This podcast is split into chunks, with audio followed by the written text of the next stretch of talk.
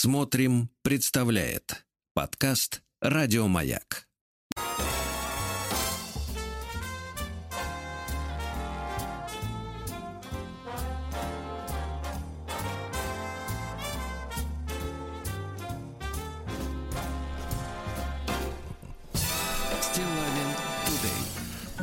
Да, ну что, старичок окунулся в ностальгию. Здравствуйте, Владик. Провожаем Да-да-да. Меркель. Доброе утро. Меркель-то, кстати, не под... По- Под другую. Не под Но у нас фальку е- У уходила. нас есть в запасе, да, Мы еще не послушаем, да. Доброе, доброе утро Доброе. всем, товарищи дорогие. Сегодня у нас пятница, да, пятница. Я для вас приготовил сегодня немножко литературки О, замечательно. любопытной. А вначале, конечно, как бы, давайте так, начнем с квази-литературы. С квази-литературы. Э, У нас есть э, целая такая обойма крепких поэтов. Ну, ну, нет, называйте их э, квази-литераторы. Да, давайте так, есть, давайте, есть тертые поэты, есть такие еще нетронутые, нетронутые. Нетронутые талантом.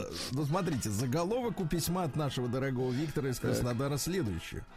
Не вписались пальцы в хрустальное лекальце. Ну, как вы помните, Да, да, история, история была следующая. Я напомню, кто был на орбите. Э, Вот вместе с первыми космонавтами. э, Вместе с какими. Пересиль, ты кто был на орбите. Да, да, да, да, да, кто пере- пересилил космос и, значит, вернулся обратно. Так вот, э, друзья мои, история такая, что мужчина написал письмо, что он очень любит свою жену. Но его не устраивают пальцы ее на ногах. Его все устраивает, А кроме пальцев нет. пальцев ног. Да, и Владик посоветовал, в принципе, обзавестись каким-то лекалом, ну, вот, чтобы по, по нему, так сказать, вот э, как-то вот э, отрихтовать, отрихтовать, да. А, ну что же, еще один, еще один такой, еще одно предисловие. Сережа из Старого Оскола, его Сережа зовут. Бери свое лекало и к нам в баню. Тебя здесь поймут, ты такой не один. Прекрасно. Так стихи. Давайте. В подмосковной баньке паром разогреты, а также крепким чаем мужики-эстеты. Я думал, Каждый- раздетый, извините. Мужики раздеты, это хорошо. Главное, чтобы не вдеты. Да, и так еще раз. В подмосковной баньке паром разогреты, а также крепким чаем мужики-эстеты. Каждый делится своим. Мы ж люди, не олени, поэтому мне нравятся округлые колени. А я периодически прыгаю от счастья, ведь у моей избранницы узкое запястье. А со мною может в миг припадок приключиться, ежели увижу вдруг изящную ключицу. Я вот э, грохнулся на днях э, в глубокую траншею, засмотревшись на затылок и тоненькую шею. В полной мере ощущаю с милой сладость ночки. Уж очень ушки хороши и мягонькие мочки.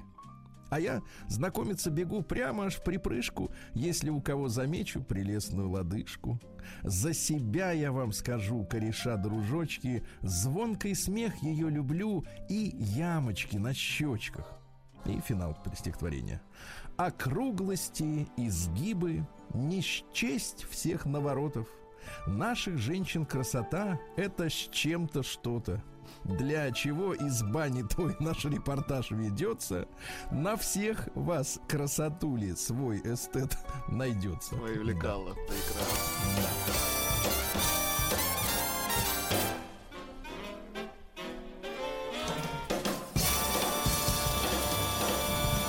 Стилавин Тудей. Ну и он не унимается э, п- самопровозглашенный поэт э, по имени э, Максим Гладков. Так. Он всегда начинает свои письма со строчки э, стихотворение, а не стишок. Э, Он, он отреагировал, он отреагировал на судебное разбирательство на Урале, где мужчине э, суд постановил, первой инстанции областной суд, не возвращать деньги, обещанные будущей супругой на покупку автомобиля. Супруга да. оставила мужчину с носом, говорите, да, вот так. с этим, с договором С- оставил. С на неприятным носом, да. Да, так вот э, стихи от поэта. Ну, они такие, любительские. Это пощечина правым крылом от лады цвета мокрый асфальт. Иномарку Обещала ты новую блестящую, сама же прижала мой благостный гештальт. Трогал уже мысленно кожаный руль и в небо смотрел через люк. 650 тысяч всего лишь и все. Где рожают таких подлюк? Где правду искать мне, братцы, ну где? Неужели так много просил? Ухожу я в монастырь, обзаведусь бородой. На четырке ездить уж нет больше сил. Четырка это ВАЗ-2114, да. Ну, вот такая вот проба пера. Друзья мои, вы тоже не смущайтесь, пытайтесь. А мы перейдем к литературе. Да.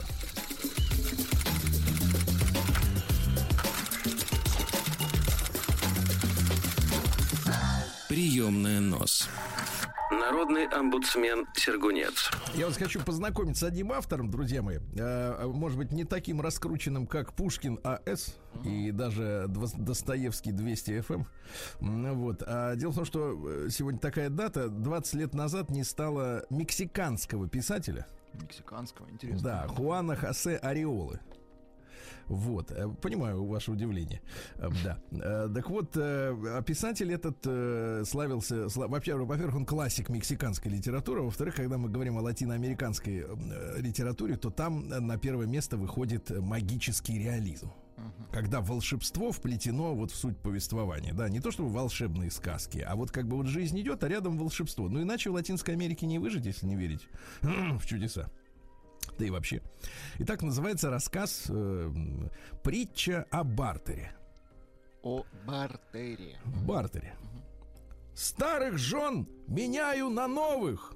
Как вам такое, такое начало? Хорошо. Уже, вот видите, в, в автор- стиле, так. Да, автор может, соответственно, вот сразу зацепить читателя. Не то, не так, как долго раскачиваться, как Гоголь там какой-нибудь, да, еле-еле. Душа в теле. А вот сразу. Старых жен меняю на новых. Выкрикивал торговец, а за ним по сельским улицам тащился целый караван разноцветных экипажей. Обмен шел быстро, на основе твердых цен. Желающие могли ознакомиться с сертификатом качества, но выбирать товар не разрешалось. По словам торговца, все женщины в 24 карата. Все нездешние и все блондинки. И не просто белокурые, а вызолоченные, словно канделябры. Увидев приобретенное соседом, каждый во всю прыть устремлялся за торговцем.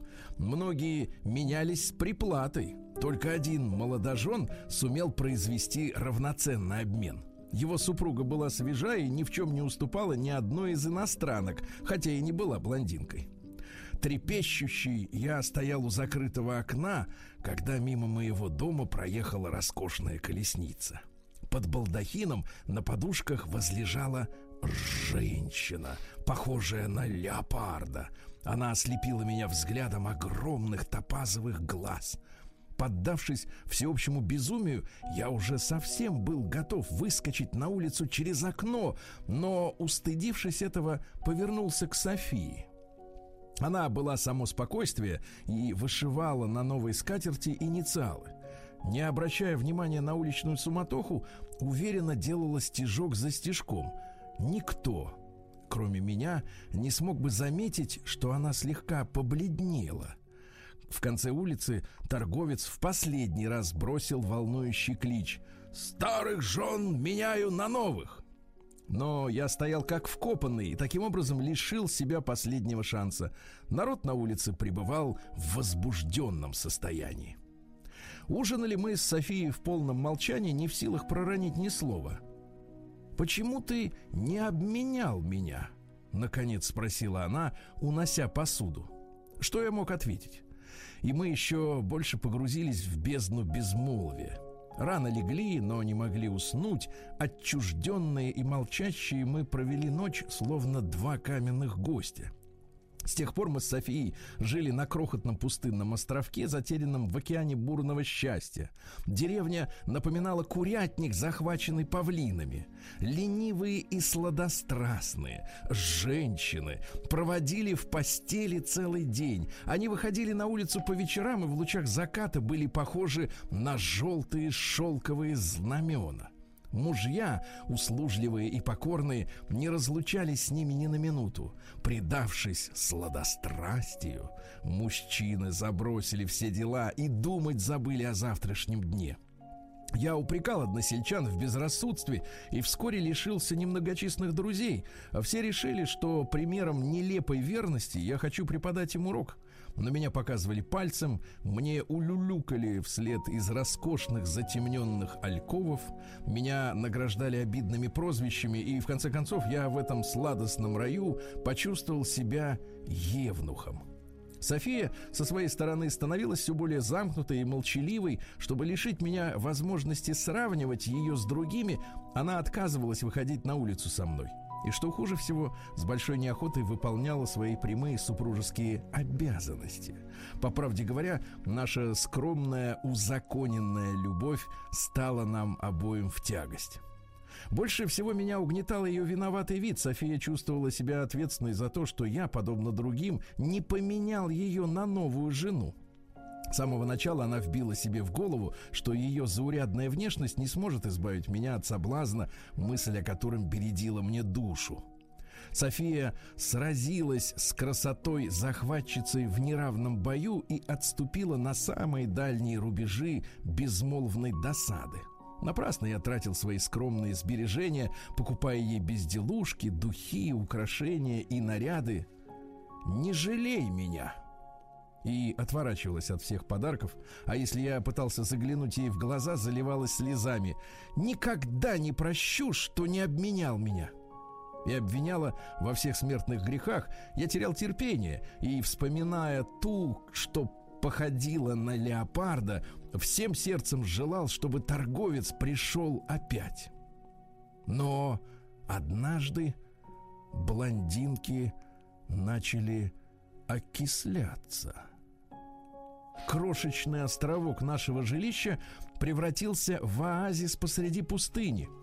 Пустыне враждебной, оглашаемой первобытными криками возмущения – с первого же взгляда, ослепленные красотой новых жен, мужчины больше ни на что не обращали внимания. Они не разглядели своих подруг как следует. Им даже в голову не пришло проверить качество металла. Жены оказались подержанными. Не из вторых и не из третьих, а бог знает из каких по счету рук. Торговец кое-как подновил их и покрыл очень тонким слоем золота такой низкой пробы, что оно стало облизать при первом же дожде. Тот, э, кто первым заметил что-то неладное, пришел в недоумение. Второй тоже. Но третий был аптекарем и различил в аромате жены явный запах сульфата меди.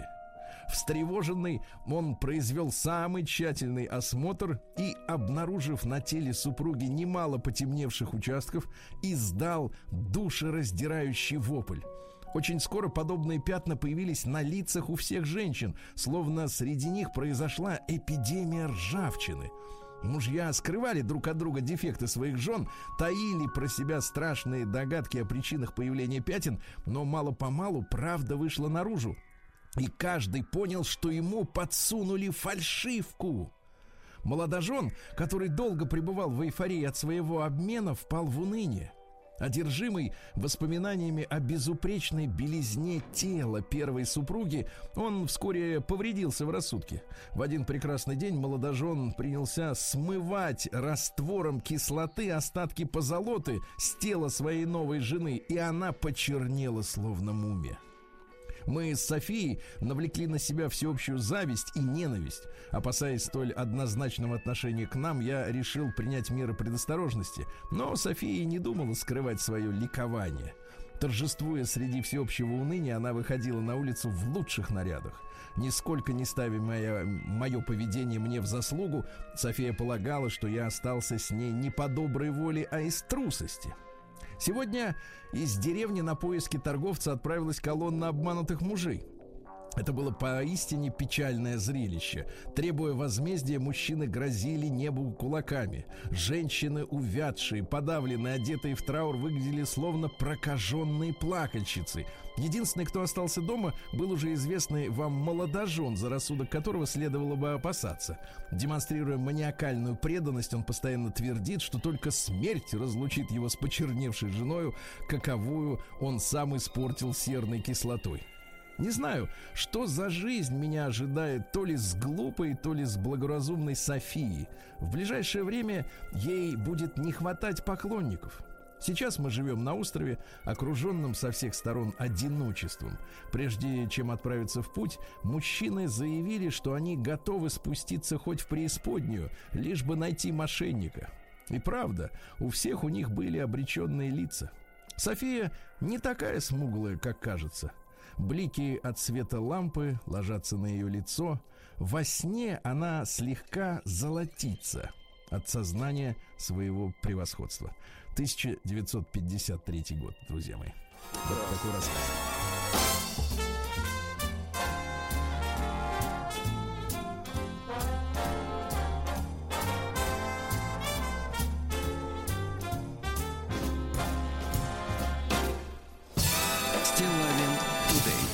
Да, ну вот такая вот Ну, на- замечательный ин- рассказ, интересная да. история. Мексиканская литература, друзья мои. Фантастика, да. Да, как раз практически, да, кроме Стругацкие. кукурузных чипсов есть кое-что еще и мискаля, да. Слушайте, а, заголовок тревожный, друзья мои. Так. Получил письмо от нашего с вами очень красивого мужчину, а в заголовке крик. Я передам его следующим э, голосом. Меня забанили в Тиндере. Прием корреспонденции круглосуточно. Адрес стилавинсобакабк.ру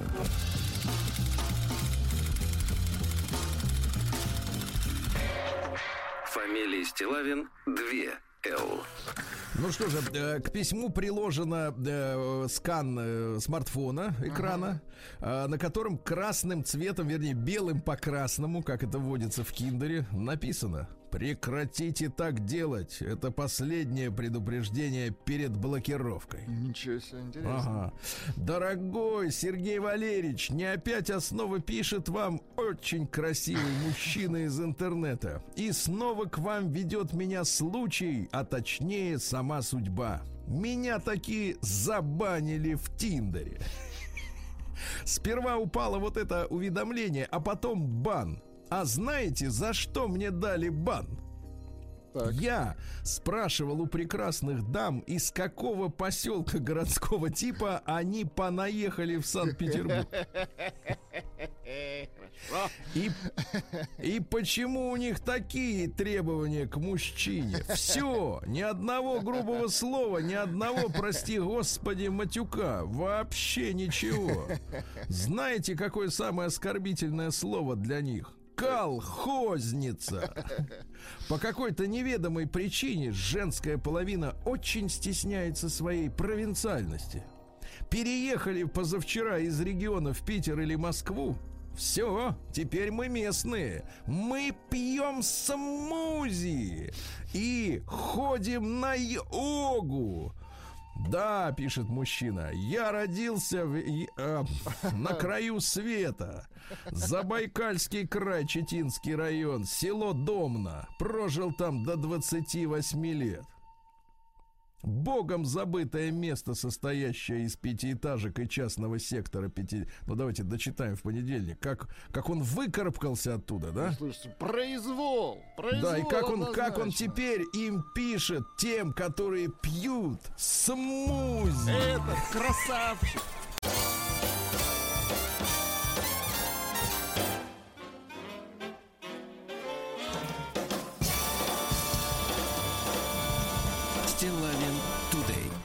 Типа того, Э, друзья мои, доброе утро э, всем. Сегодня у нас пятница, сегодня у нас 3 декабря, и сегодня важный памятный день, э, День неизвестного солдата. Отмечается день с 2014 года, да? Сегодня день атомного ледокольного флота России. Поздравляем. Потому что он ледокол, он идет, ему не надо перезаправляться, он идет по полной программе, понимаете? Да. День российского юриста. Вот. Вот, видите, хорошо. А, День инвалида в России отмечается сегодня также, да. День рождения СМС. Вы когда последний раз отправляли СМС? Ну, смс... За тоже- деньги, я имею. в виду. Да лет 10 уже за деньги я не отправляю. Да, да, да. Не, ну, конечно, мессенджеры. А Международный день борьбы с э, пестицидами, правильно сегодня? Они везде. А Всемирный день компьютерной графики. Ну, честно говоря, иногда вот смотришь новости какие-то и не понимаешь уже, это было или не было такого. Вот, да, графика достигла таких высот уже, ребят. А День э, памяти богатыря Святогора. Дело в том, что в нашей э, традиции есть Святогор. Вы все знаете про Илью Муромца, правильно?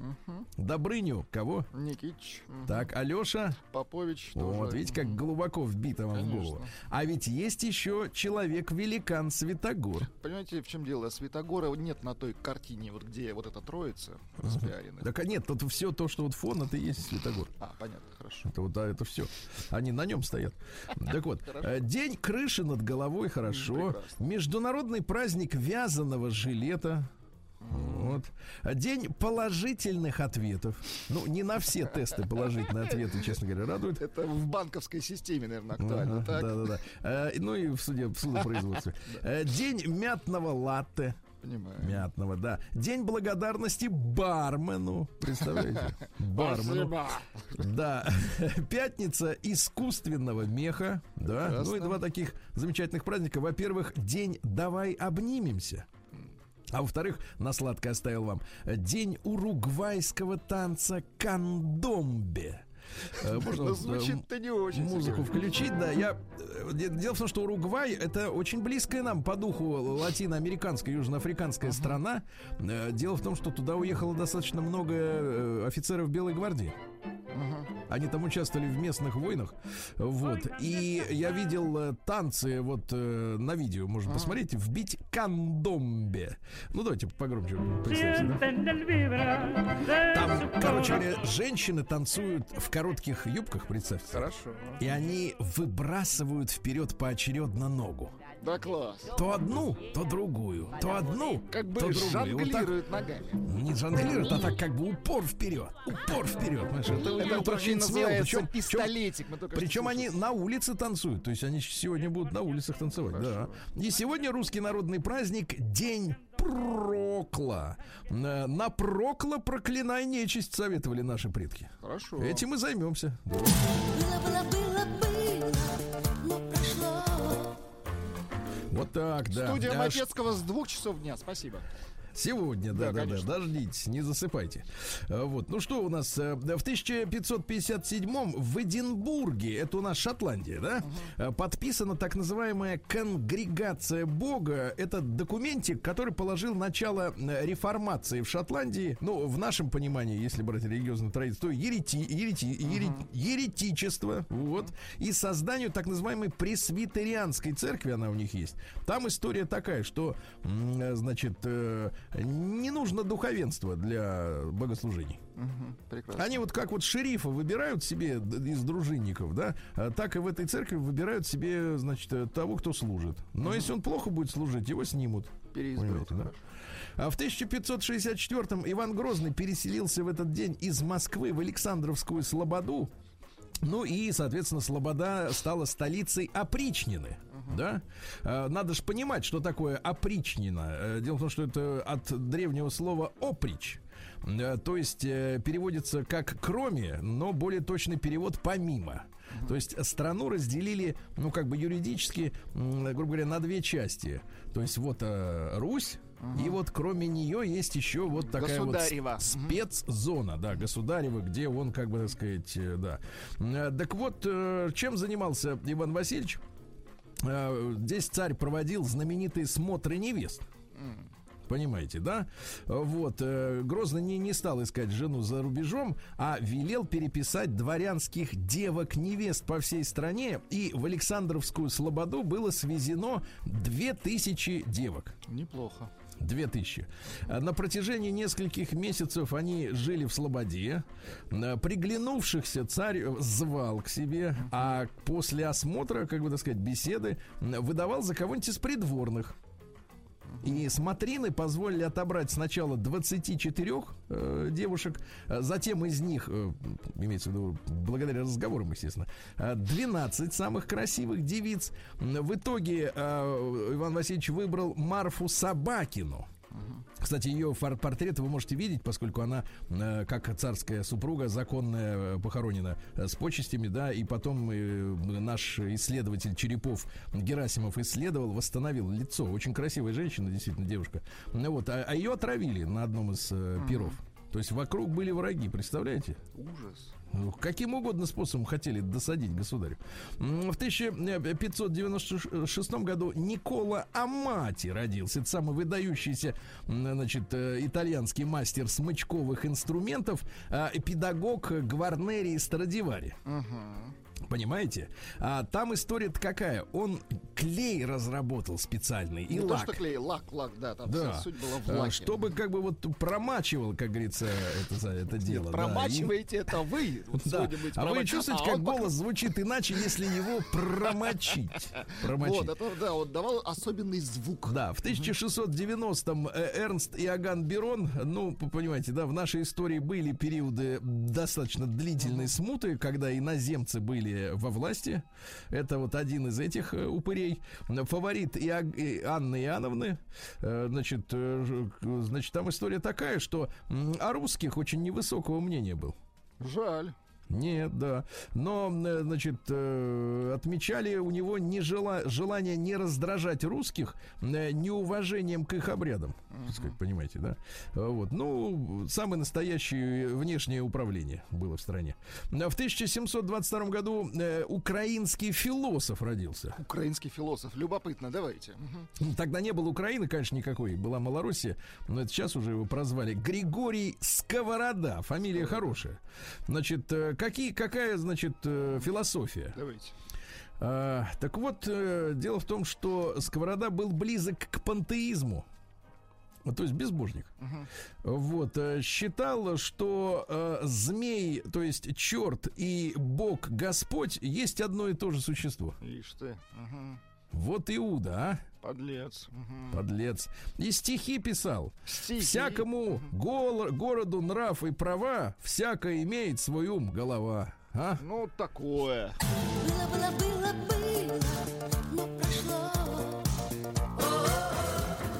так вот примерно оно все и было тогда, да. Что ж, товарищи, еще раз напомню, сегодня у нас 3 уже декабря. Э, В 1800 году Екатерина Ивановна Трубецкая, первая декабристка, ну смотри, 25 лет, получается, было когда отправилась туда. Да, да, да, не колеблясь, пошла до конца. Хотя дело-то, в принципе, антигосударственное. Вот видите. Но, говорят, он ее в, в курс не ставил. В курс, да. А в этот день, э, в 1833-м, Карлос Хуан Финли родился. Это э, кубинский врач доказал, что комары москиты переносят желтую лихорадку. Понимаете, Молодец. да? Поэтому бей комара, кричал он. Вот. А в 1854-м было подавлено вооруженное выступление золотоискателей на приисках поселка Балла, а, Балларат в австралийской колонии Виктория. Понимаете, да? Ну вот. А землекопов, э, понимаешь ли, заставляли работать за копейки. Перестали кормить, понимаю. А те подняли восстание, понимаешь ли? А то нам тут и рассказывают, что Австралия такая тихая, спокойная страна, из проблем только кенгуру и кролики. Да туда Ничего лучших подобного. людей привозили, я- мы знаем. Ну там, там, да, ребята уже Там обучены, с- уже Сливки, да, вот, э, да. В этот день, э, в 1883-м, Антон, он же Фридрих Эрнст фон Веберн родился, австрийский композитор. Есть у нас. Вот. А, Держался в стороне от политики, но когда пришли к власти нацисты, э, вот, э, да, э, его творчество объявили культурным большевизмом. Ну-ка, дайте послушать культурный большевизм. Что так, большевизм звучит. Культурно. Ну, то есть не стреляют во время исполнения. Ну, Не, ну, слушай, такое. тяжело, конечно, я скажу, тяжело. В 1895-м Анна Фройд родилась, дочка Зигмунда Фройда.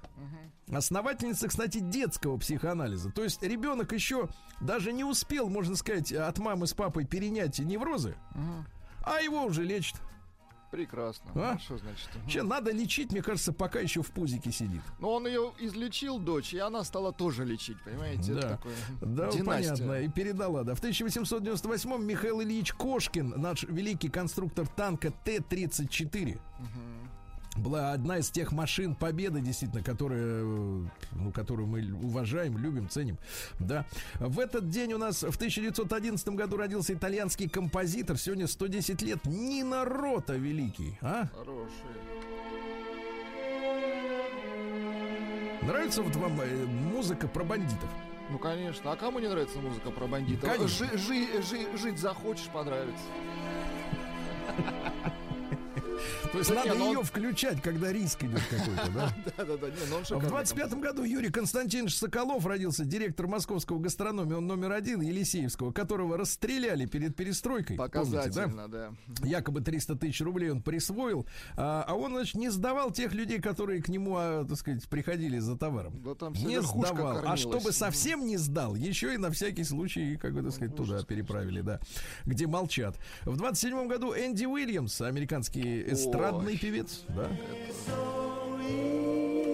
Шикарнейший, наконец, шикарнейший.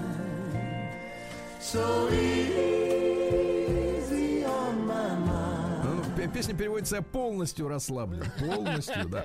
В 30-м году Жак-Люк Гадар, французский кинорежиссер, папаша был врачом, а этот режиссером, да. Вот. э, Ну и, кстати, отрицал Холокост. Представляешь, до чего додумался-то, а? Пользовался своей репутацией. А, ему, а его прищучили за это. Да, да, да. Ну Вот. э, В 31 году в продаже появилось средство Алка-Зельцер. На э, жителей России не действует, не тот состав. Нина Дорошину вспоминаем сегодня. В 34 году она родилась, да? Вот. э, В 46-м Вик Малкольм э, работал в группе Джор... Джорджи. Джорди. М, Есть такая? Есть. Ты знаете так петь? А он как бы с гитарой в унисон, да? Да, да, да. Ну, дайте. Я не знаю, что можно делать под эту музыку. А вот в 48-м году родился ваш любимец. Оззи. Оззи. Понимаете, в чем дело? Его тембр действительно лучший тембр для металлической и тяжелой музыки. Это факт. Да-да-да, такое понятно. Так вот, э, день своей свадьбы с женой Так. специально назначил на 4 июля, на День независимости, чтобы не забывать. А то по- получал за это дело. Э, Сегодня 70 лет Ники Стивенс, э, певица из группы «Братство мужика». Ну-ка. Сладкари. Ну что, в 60-м году Джулианна Мур, американская киноактриса, э, красивая. да. Да. Вот. Есть особый сорт людей, которые напоминают мне кофе без кофеина. Именно такие люди пугают больше всего. Хола- Как вы говорите, пуля холостая. Да-да-да. Нет, я говорю Примерно так, так. ах ты ж пуля холостая. Да, Вот так. э, 60 лет назад в этот день Брайан Эпштейн пригласил Битлз в свой магазинчик и предложил им свое сотрудничество. Когда мы узнаем, вот, Владик, как вы думаете, вот а, Правду? как нет, да, правду о том, как вот происходила вот это на самом деле спецоперация по внедрению молодежи, э, значит, э, вот этой новой музыки. А Да. то как-то все вот так вот э, элегантно, все-таки по- по- по-простому, да, ребята. Валерьевич, пока рано, пока Ребята рано. с пятиметровой кухни, да, как-то вот э, все переселились в особняки. Помните, как Маккартни говорил? Я говорит, когда мне нужен, э, сказать, бассейн, я пишу новую песню. Да, да, да. Да. А в 65-м э, прекрасная восточно-германская ГДРовская фи- фигуристка Катарина Вит. Помним. Вот чемпионка шестикратной Европы, четырехкратная чемпионка мира и двукратная олимпийская. Ну, вот сейчас иностранцы стонут, говорят, мол, э, типа, нет э, российским спортсменкам э, в этом виде спорта конкуренток, потому что слишком высокий класс, да? Уровень, да. Так вот, Катарина Витта была одна из немногих, которая была на том же уровне. Извините. Значит, в можно. 66 году, да, у Кремлевской стены состоялось торжественное захоронение останков неизвестного солдата. Как раз в этот день, да.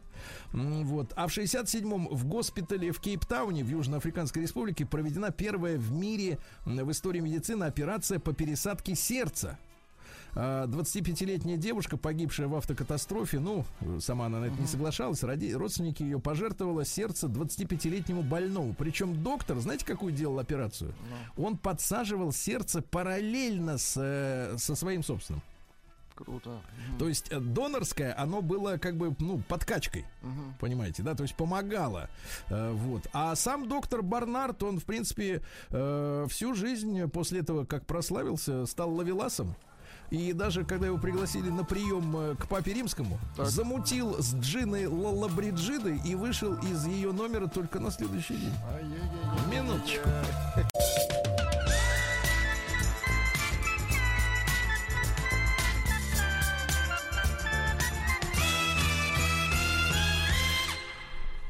Стилавин Тудей. Ну что ж, товарищи, э, сегодня в центральном регионе э, сыплет и капает сверху. Ну вот, э, на плюс один, минус один, что-то в этом роде. А вот в Нижнем Тагиле минус четыре.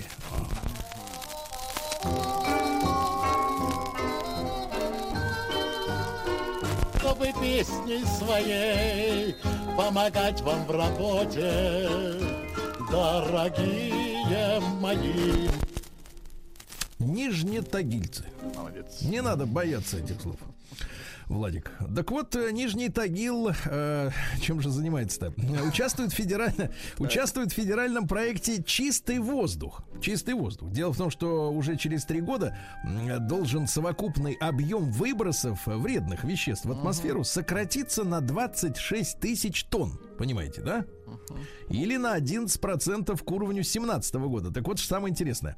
Большую часть требуемых бюджетных э, средств, значит, э, 2,5 миллиарда рублей, хотят потратить на мероприятия по снижению выбросов от объектов транспортной инфраструктуры. На эти деньги закупят, например, на миллиард 300 миллионов рублей э, 23 трамвайных вагона. Хорошо. Это позволит, представляете, Подожди, вот, 23 вагона миллиард стоит? Э, миллиард триста. А вы думали, что трамвай это такое Я дешевое думал, удовольствие? трамвай, ну, за... Ну, конечно. В вашем детстве трамвай можно, это можно, 3 во-первых, копейки, я Можно, во-первых, скидку попросить. Ну ладно. Ну ладно, не скидку будем, как- не будем, Нижний Так Тагил, вот, понимаю. смотрите, какая экономия-то Так, выбросов экономия прям на лицо, я вижу. Так вот эти 23 Ярд. трамвая за миллиард триста дадут экономию, значит, э, выбросов 4 сотых процента. Я понял. Представляете, какая дорогая экология-то получается? Потратить Ну, да. 400 Да, ну что, очередной, очередной случай в этом Нижний Тагил не одинок. Тагильчанка 72-летняя лишилась 100 тысяч рубчиков кровных, спасая внучку от уголовного дела. Ну, естественно, э, к ней позвонила женщина, назвала ее бабушка, а пенсионерка, ну, не знаю, может быть, пробки в ушах какие-то, да, засели, или волосы. А пенсионерка отвечает, да, внученька. Ну, и тут же понеслось, что, мол, внученька Ужас. попала в ДТП, надо 100 тысяч рублей, сейчас приедет следователь. Приехал следователь, значит, как выглядит следователь? Высокий мужчина в черной куртке, штанах бежевого цвета и зеленой шапке, на лице маска, на руках синие перчатки. Я следователь. Погонов нет. Мгм. Перепутать невозможно. Правильно? Но самое дальше, дальше фраза, смотрите. Женщина передала приготовленные 100 тысяч рублей, после чего следователь удалился. Теперь внимание. После этого женщина позвонила внучке. Так. Я, простите, товарищи, но ведь это идиотия. Ты не можешь сначала позвонить внучке, а потом передавать следователю деньги. Вот, в принципе, вот, вот это меня больше в этой ситуации волнует. Ладно, там глухие, но вот, вот последовательность действий, она как вот, что за люди? Ну, бабушка, ну. Ну, конечно, бабушка, еще скажите женщина. Давай, наваливай. Нет, Давай. женщина, это вы говорите. Хорошо. В Нижнем Тагиле разыскивают мужчину 58-летнего Володю Бабина, который сбежал с операции в больнице в спецучреждении. Представляете? На вид Володе 55 лет, рост э, 165 сантиметров, худощавый. Чаще всего ходит в темных солнцезащитных очках и маске. А Сотрудники полиции сейчас проверяют возможное место жительства Володи. Теплотрассу на улице Газетной. Он там жил. Понятно. Такая вот история. Избежал. А, Тагильский поднос. Вы что-нибудь знали? Вот вы знаете, есть жестовские подносы. Ну, да? конечно, есть, А э, есть тагильские. Есть хохломские, так. А есть тагильские. Вот вы сейчас о них узнали. А, Стал вторым по популярности народным промыслом. М, Хорошо. Вот, видите, как хорошо. А, В Нижнем Я Тагиле... вот хотел узнать, вот в Нижнем Тагиле, вы говорите, в Нижнем Тагиле, а где Верхний-то Тагил? Почему они мол- молчат? Потому что у нас каждый день отдельный населенный пункт. Доберемся и до, не- до верхнего. В Нижнем Тагиле осудили банду, обокравшую 28 стариков. Хорошо, что осудили. В Тагиле подожгли э, коляску в подъезде. Плохо, да. Каждый второй остановленный на дороге инспекторами ГИБДД в Нижнем Тагиле оказался должником. А представляешь, как глаз наметан. Вот чувствует офицер, что вот каждый Сразу второй. должника видит. Да, да, да, один к двум. Значит, 17-летний тагильчанин а, Так. увлекался восстановлением оружия. Ишь ты. Да, в том числе делал из холощеного, как вы говорите, пуля холостая, боевое. А, Цех по производству находился прямо в квартире, там же был и станочек. Ну и давайте о хорошем. Давайте. Тагильский школьник, 13-летний, попал в книгу рекордов Гиннесса, продержавшись 72 секунды в горизонтальном упоре на согнутых руках. Упражнение называется крокодильчик. Самое, самое сложное э, упражнение, кстати говоря, 72 секунды. Не отстает от ученика и его тренер. Еще в 17 году э, тренер э, от- отметился, теперь представьте, как это происходит, горизонтальным висом сзади на пяти пальцах одной руки. Ну, это, конечно, да. Это 42 надо уметь. секунды. Это как искусство, да. Вот так, ну ладно. Вис сзади. Так, попробуем. Стилавин Тудей. Не надо Дальше, ничего ребята. пробовать. Ребят, гениальная, гениальная новость. Только вы не перебивайте, я Хорошо, прочту да. все предложение, Хорошо. хорошо?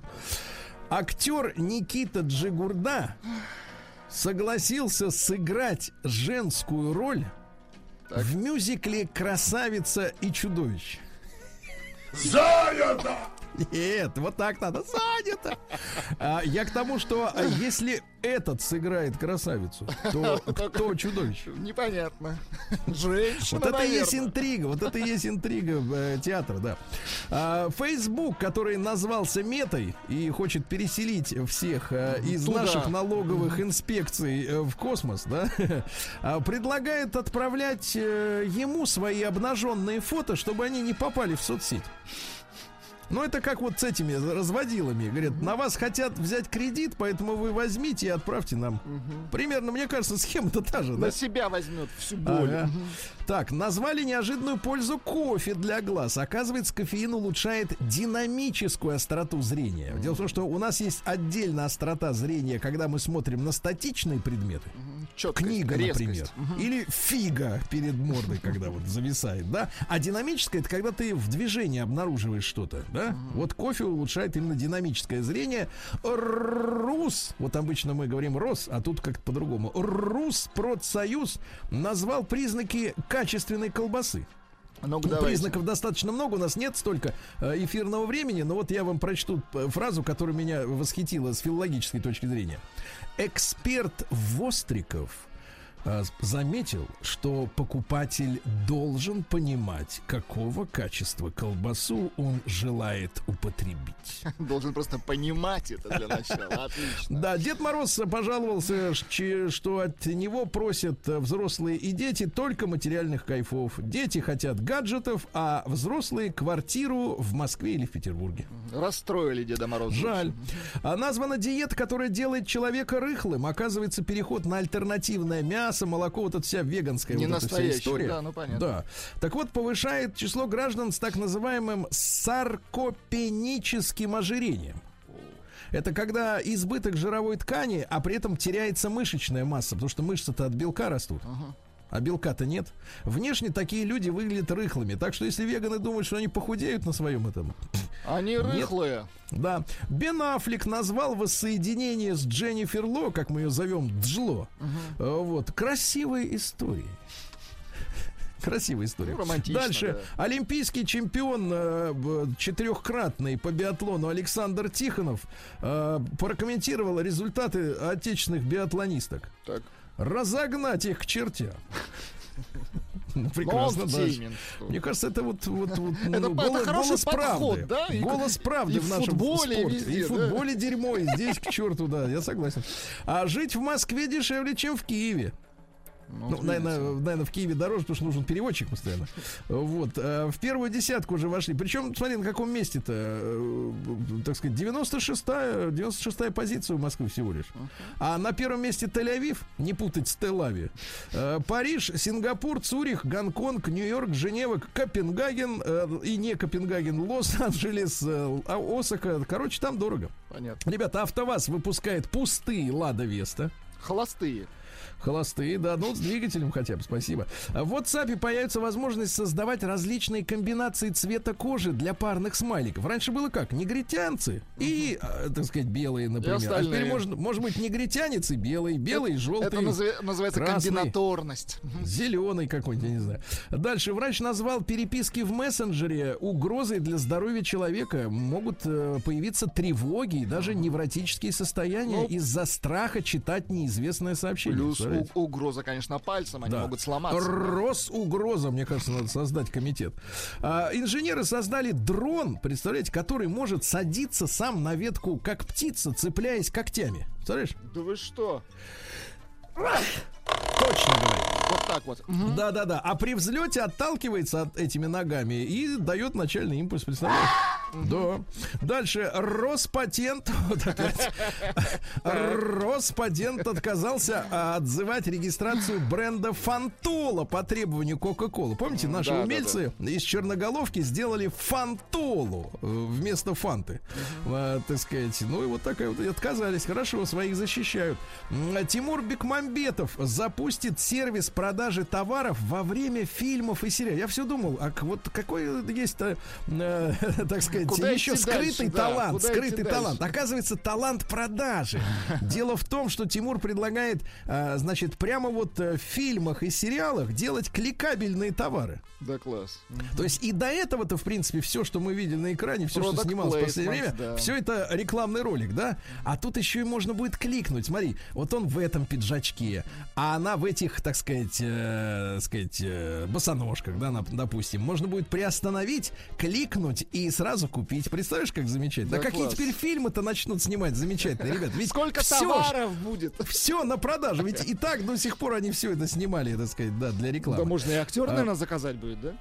Ну да, сегодня это да, возможно, наверное. Да. А откуда у них, как говорил э, один из э, деятелей шоу-бизнеса Шаляпина, откуда вы думаете у певцов квартиры в центре Москвы? Ну, конечно. Он же говорил. Намекал, теперь можно будет кликнуть. А, прибрежные виды животных научились пересекать океан верхом на пластиковом мусоре. Вы слышали? Ох, ничего, ничего себе. Вот. Ну и пару еще сообщений. Во-первых, больше 90% россиян приготовились пересесть на электрокары. Приготовились. Приготов- Они уже присели. Ну и россияне назвали сумму, требующуюся им для счастья. Давайте сравним, товарищи, со своими аппетитами и утремся. Так. 180 тысяч рублей в месяц так должен получать счастливый э, человек. Вот и все.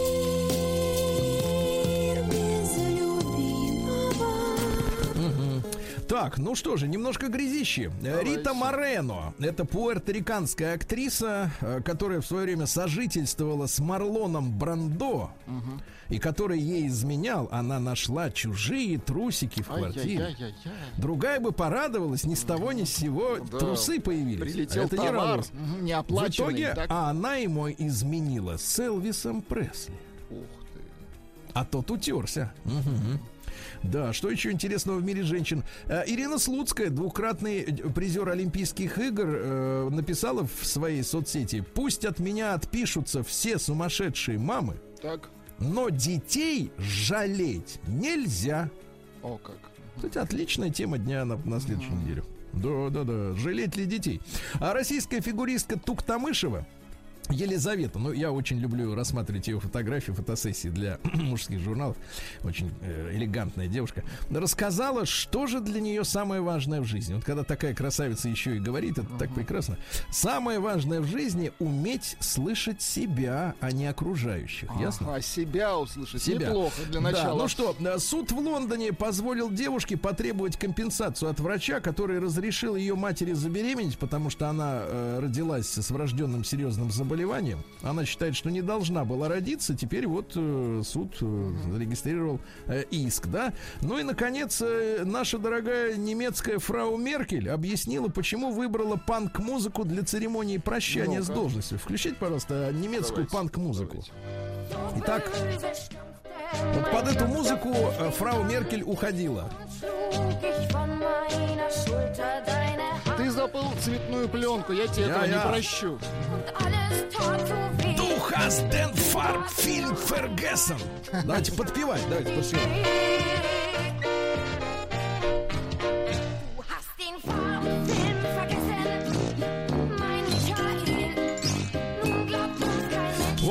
Говорит, почему выбрала эту песню? Потому что напоминает ей о ее молодости в ГДР. Понимаете? Вот и, и, так сказать, до свидания, фрау, как говорится. Guten, э, как что там сказать-то? Э, Guten Abend. Вот. Он так. Давайте перейдем к капитализму.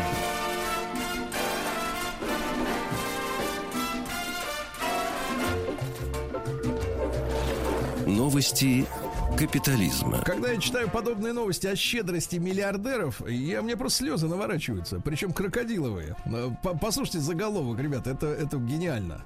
А, Нападающий Манчестер э, Юнайтед Криштиану Роналду, миллиардер, снес пристройки возле своего дома и дальше.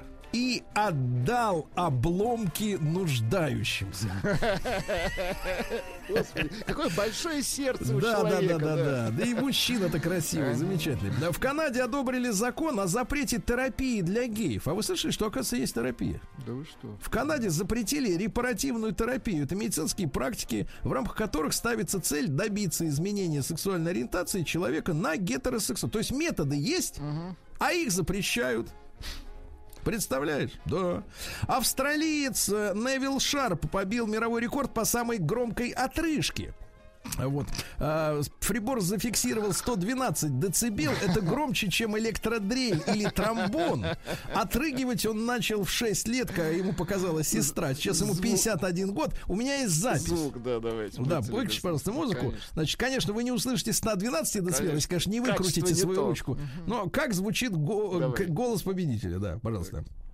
for the world's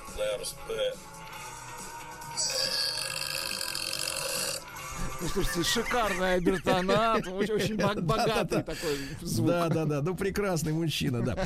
А, победитель, действительно, по-настоящему. Расставшаяся э, пара э, из Китая начала снова встречаться, оказавшись в одной психиатрической больнице. Ну, видите, как все, все А, в Англии пара проснулась среди ночи из-за незнакомого хорька в кровати. Это твой хорек? Нет.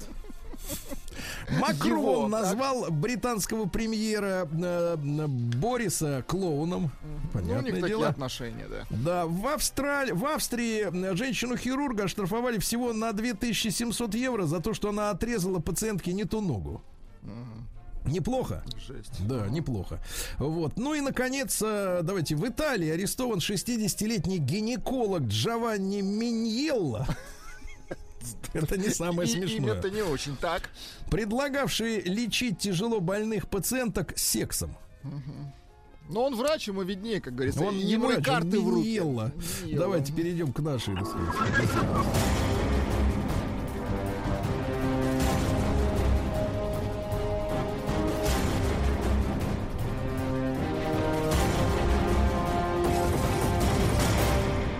Россия криминальная. Друзья ну, во-первых, осторожно, в продаже много консервируемой, консервированной поддельной сайры. Э, Больше чем, в, Сая. сери- в- больше, чем в половине образцов подделка. Владелец сети клиник глазных Омикрон э, подает в суд на Всемирную организацию здравоохранения за то, что название Омикрон теперь присвоено заразе, и он терпит убытки. Понимаете? Да, да, да. Вот. Ну и самое главное, наверное, Давайте. следующая новость. Э, На Урале, в городе Сухой Лог, 66-летняя пенсионерка угрожала взорвать дом и убегала от полиции по балконам. 66 лет, товарищ.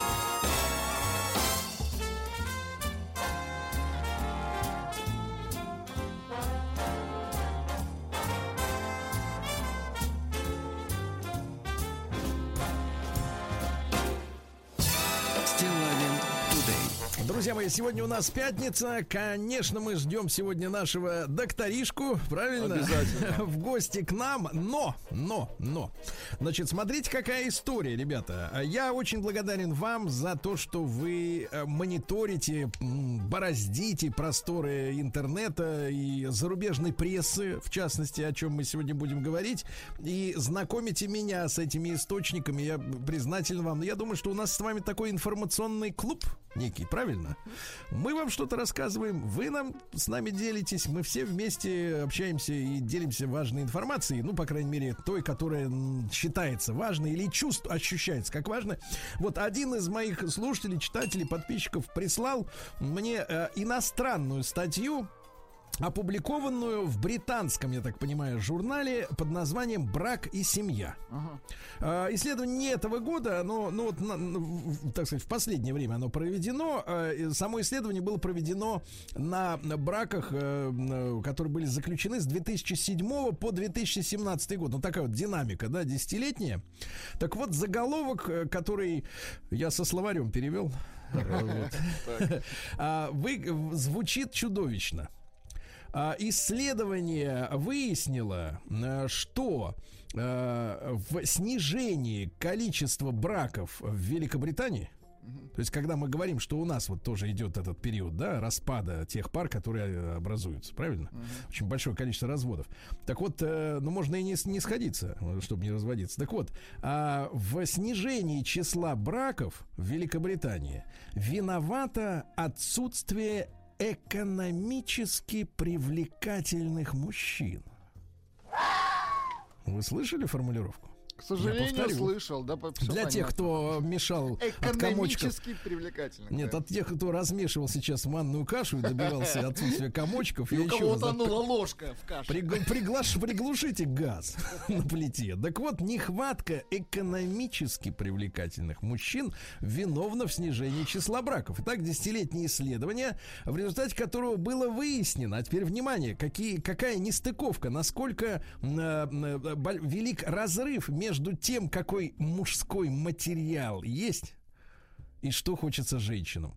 Исследователи обнаружили, что потенциальные мужья имеют средний, ну, то есть привлекательный, потенциально привлекательный для женщин, имеют средний доход, который на 58% выше, чем фактическая сумма, которую зарабатывают неженатые мужчины.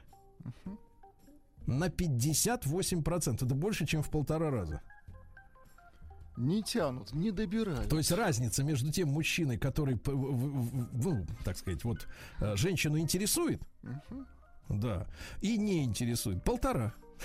С хвостиком, даже, наверное, 1,6, ну да. Так вот, э, большинство женщин, э, исследователи пишут, надеются выйти замуж, но нынешняя нехватка мужчин финансово привлекательных делает это очень затруднительным. А это мужчина со стабильной работой и хорошим доходом. Говорят, что брак по-прежнему основан на любви, но в основе своей он также является экономической сделкой, пишут британцы. Многим молодым мужчинам сегодня мало что можно предложить для заключения брачной сделки, особенно с учетом того, что уровень образования молодых женщин в среднем сейчас даже выше, чем у женихов мужчин. 80 лет назад ну, во времена нашей с тобой юности, Так. люди вступали в брак отчасти потому, что этого ожидало общество. Но такого социального давления сегодня уже не существует. Сегодня всем плевать. Вступил ты или нет, да? ты, да. Да. И следует отметить, что теперь у людей гораздо больше выбора в отношении того, как они формируют, как структурируют и как управляют своими отношениями. Многие люди предпочитают э, брак э, вступление в брак э, другим вещам, таким как образование, покупка недвижимости, поездки. Карьера. А, ну и а, при этом, при всем при этом растет стоимость брака. А, вот, ребята, для вас, наверное, это поразит, но средняя стоимость свадьбы в Великобритании э, в пересчете на рубли 3 200. 3200. 3 миллиона 200 тысяч. Пере- Это средняя, это не... Причем она повышается там за последние там три года вы- выросла на десятки процентов. Ну вот. И, и все это сопровождается э, нехваткой экономически привлекательных мужчин. Конечно, звучит это как пощечина, да? Это удар под дых. Это вообще удар не в поддых, а вот как раз чуть пониже, знаешь. Легенький такой удар битый, вот, от которого потом полчаса приходить э, в себя, да, согнувшись. Вот, ребятушки, давайте, давайте мы короткий опрос обязательно сделаем прямо сейчас при помощи WhatsApp, плюс 7967 103 5533, только честно ответьте. Давайте конечно. честно. Вот, вы считаете, опрос для мужчин. Давайте вот посмотрим, как э, критическое мышление работает. Э, Опрос для мужчин. Цифра 1 на, на наш WhatsApp. э, Значит, соответственно, вы считаете себя экономически привлекательным. То есть, в принципе, вы на плаву нормально. Ну, то есть вы 3200 как минимум потянете. И не поперхнетесь. Да, да. Да, да, да. И не будете ныть потом ночами, подушку зажевывать от ужаса, что столько бабок угробил. На рис. Да, да, и на голубя, голубяток. И на их детей воробьев, воробьев. Да, ну, значит, а двойка нет. Ну, серьезно, двойка нет. Вы, так сказать, вот экономически непривлекательный, да, человек. Ну, и я очень хочу... У нас есть специалисты, мы с ними обязательно обсудим эту ситуацию и картину, э, значит, в нашей стране. Но я прежде всего хотел бы дать вам возможность высказаться, друзья мои. 728-7171 и в WhatsApp тоже работает э, по этому вопросу. Э, Очень хотелось бы действительно э, женские мнения получить. Да, потому что все как-то вокруг да около все-таки женских приоритетов. Еще раз напомню, что экономически привлекательным мужчина становится, когда он в полтора раза больше, чем в среднем по поселку городского типа зарабатывает, да? По Это у- них там. Давайте послушаем Вячеславу. Он, в принципе, и, и- и жених завидный, и, и, так И сказать, всё у него э, мужчина состоятельный, да. да. Слав, доброе утро, дорогой. Доброе утро. Ну, я как раз вот могу сказать другое, что вот мы как раз бухали в эту пятницу с э, определенным кругом достаточно состоятельных мужиков, В ту. и, э, да, фу-фу-фу. Вот, и при этом все мы в один голос стали отмечать, что сейчас очень много стало разваливаться браков 50 плюс и даже 60 плюс, но инициатива развала брака женщина. Что как не смешно, если нормальная, образованная, с неплохим там доходом или собственным, или э, как бы к тому времени, да, уже нажито что-то мужем, и ты все равно как бы по определению не можешь кинуть э, свою супругу, да, если вы разводите инициативу часто у женщин. А, Основная причина то, что мужики э, занимаются харасментом, думают, что вот они теперь-то уж точно куда она денется, да, я там 50 плюс, а у меня бабла немерено, и как ни странно, и э, причем там как бы смешно, да, мы там человека три выпивали, к нам зашел четвертый, мы тоже э, как к теме, он говорит, да слушай, не поверите, у меня соседка только что от своего ненаглядного получила 450 миллионов и свалила. Причем ой, для него это было полное вообще офигение, потому что денег там, конечно, значительно больше, чем 450, но инициатива была от нее. То есть вот как не смешно, но женщина вот А, так вот Вячеслав, скажите, пожалуйста, а как выглядит харасмент в условиях семьи? Я понимаю, что как люди на работе пристают друг к другу, а вот как это в дома выглядит? Ну, У меня, у моей, я вам сто раз говорю, у моей жены есть оставшаяся от ее родителей трехкомнатная квартира у Новогиреева. Да? Мгм. И вот часто бывает так, что, ну, я говорю, что женщины, они с возраста действительно начинают оборзевать то, что они считают, что они абсолютно равны тебе. И когда она переигрывает в этой фигне, я там, ну, в- когда в шутку, когда всерьез говорю, слушай, еще одно слово, поедешь в трешку у Новогиреева. Вот то есть угрожаешь, угрожаешь. Угрожаю. Да. Угрожает. Смотрите, ну, видите, спасибо, Слава. Э, да, хорошей новой пятницы вам. Э, Вот. Да-да-да-да, фу-фу-фу. Так вот, э, смотрите, у богатых свои приколы. 450 миллионов откатил, и, в принципе, так сказать, и, так сказать, скатертью дорожка. Но мы же как бы в другой реальности немножко находимся, правильно? И у нас эту реальность да, представляет Егор, эту реальность. Да, Егорушка, доброе утро, дорогой. Доброе утро, доброе утро. Слушайте, ну вы лет 10 уже как в разводе, правильно? Поменьше немножко, ну да. Ну, скоро отметим с помпой. Обязательно. Э, Я вот, все жду не дождусь. Помпа да. будет стоить 3200. Так, Э, Да, скажите, пожалуйста, Егорушка, вот вы сейчас, вы красивый, молодой, раз в три дня моете бороду мылом. Э, Вот в целом, э, вы считаете себя э, экономически привлекательным женихом? Я считаю себя привлекательным женихом, а руководство, видимо, считает, что я и экономически тоже привлекателен. Но я так не считаю. Может, вам э, я менее взять? экономически привлекателен, чем вы, Сергей. Это точно. Это звучит гнусно. Второй, Да, голос, э, второй голос подряд уже меняет, нам- мешает нам выстроить четкую линию дискуссии. Спасибо, спасибо, Егорушка, да, понятно. Так жалобы пошли. Ну, то есть недостаточно экономически привлекательны, правильно? Ребята, обязательно проголосуйте. Единичку на 0 плюс 7 967 103 5533. Вы экономически привлекательный э, мужчина, да, соответственно, для потенциально для э, женщин. А двойка нет, отдает себе отчет, что, в принципе, конечно, не тянете, как говорит наш Владик, да? вот что пишут наши Да. слушатели. Так, а, да я, это пишет Алексей, Республика Бурятия, да я за 3200 купил бы целую деревню из женщин, мягко говоря, здесь гру- э, Так, грубее минуточку, не сказано. надо грязи. Да, и- Давайте Юлю да. послушаем из Нижегородской области. Ей 38. Юленька, доброе утро. Да. Доброе утро, да. Юль, короткий вопрос. Насколько много э, экономически непривлекательных мужчин, вот с вашей точки зрения? Ну, достаточно, конечно. Вот э, Ну- вы, вы как расцениваете мужчину, если, чтобы он был экономически для вас привлекательным, это можете нарисовать его цифровой портрет? Да, да, да, да. Это не ниже чего? Не ниже Скольких? скольки Скольки? в месяц?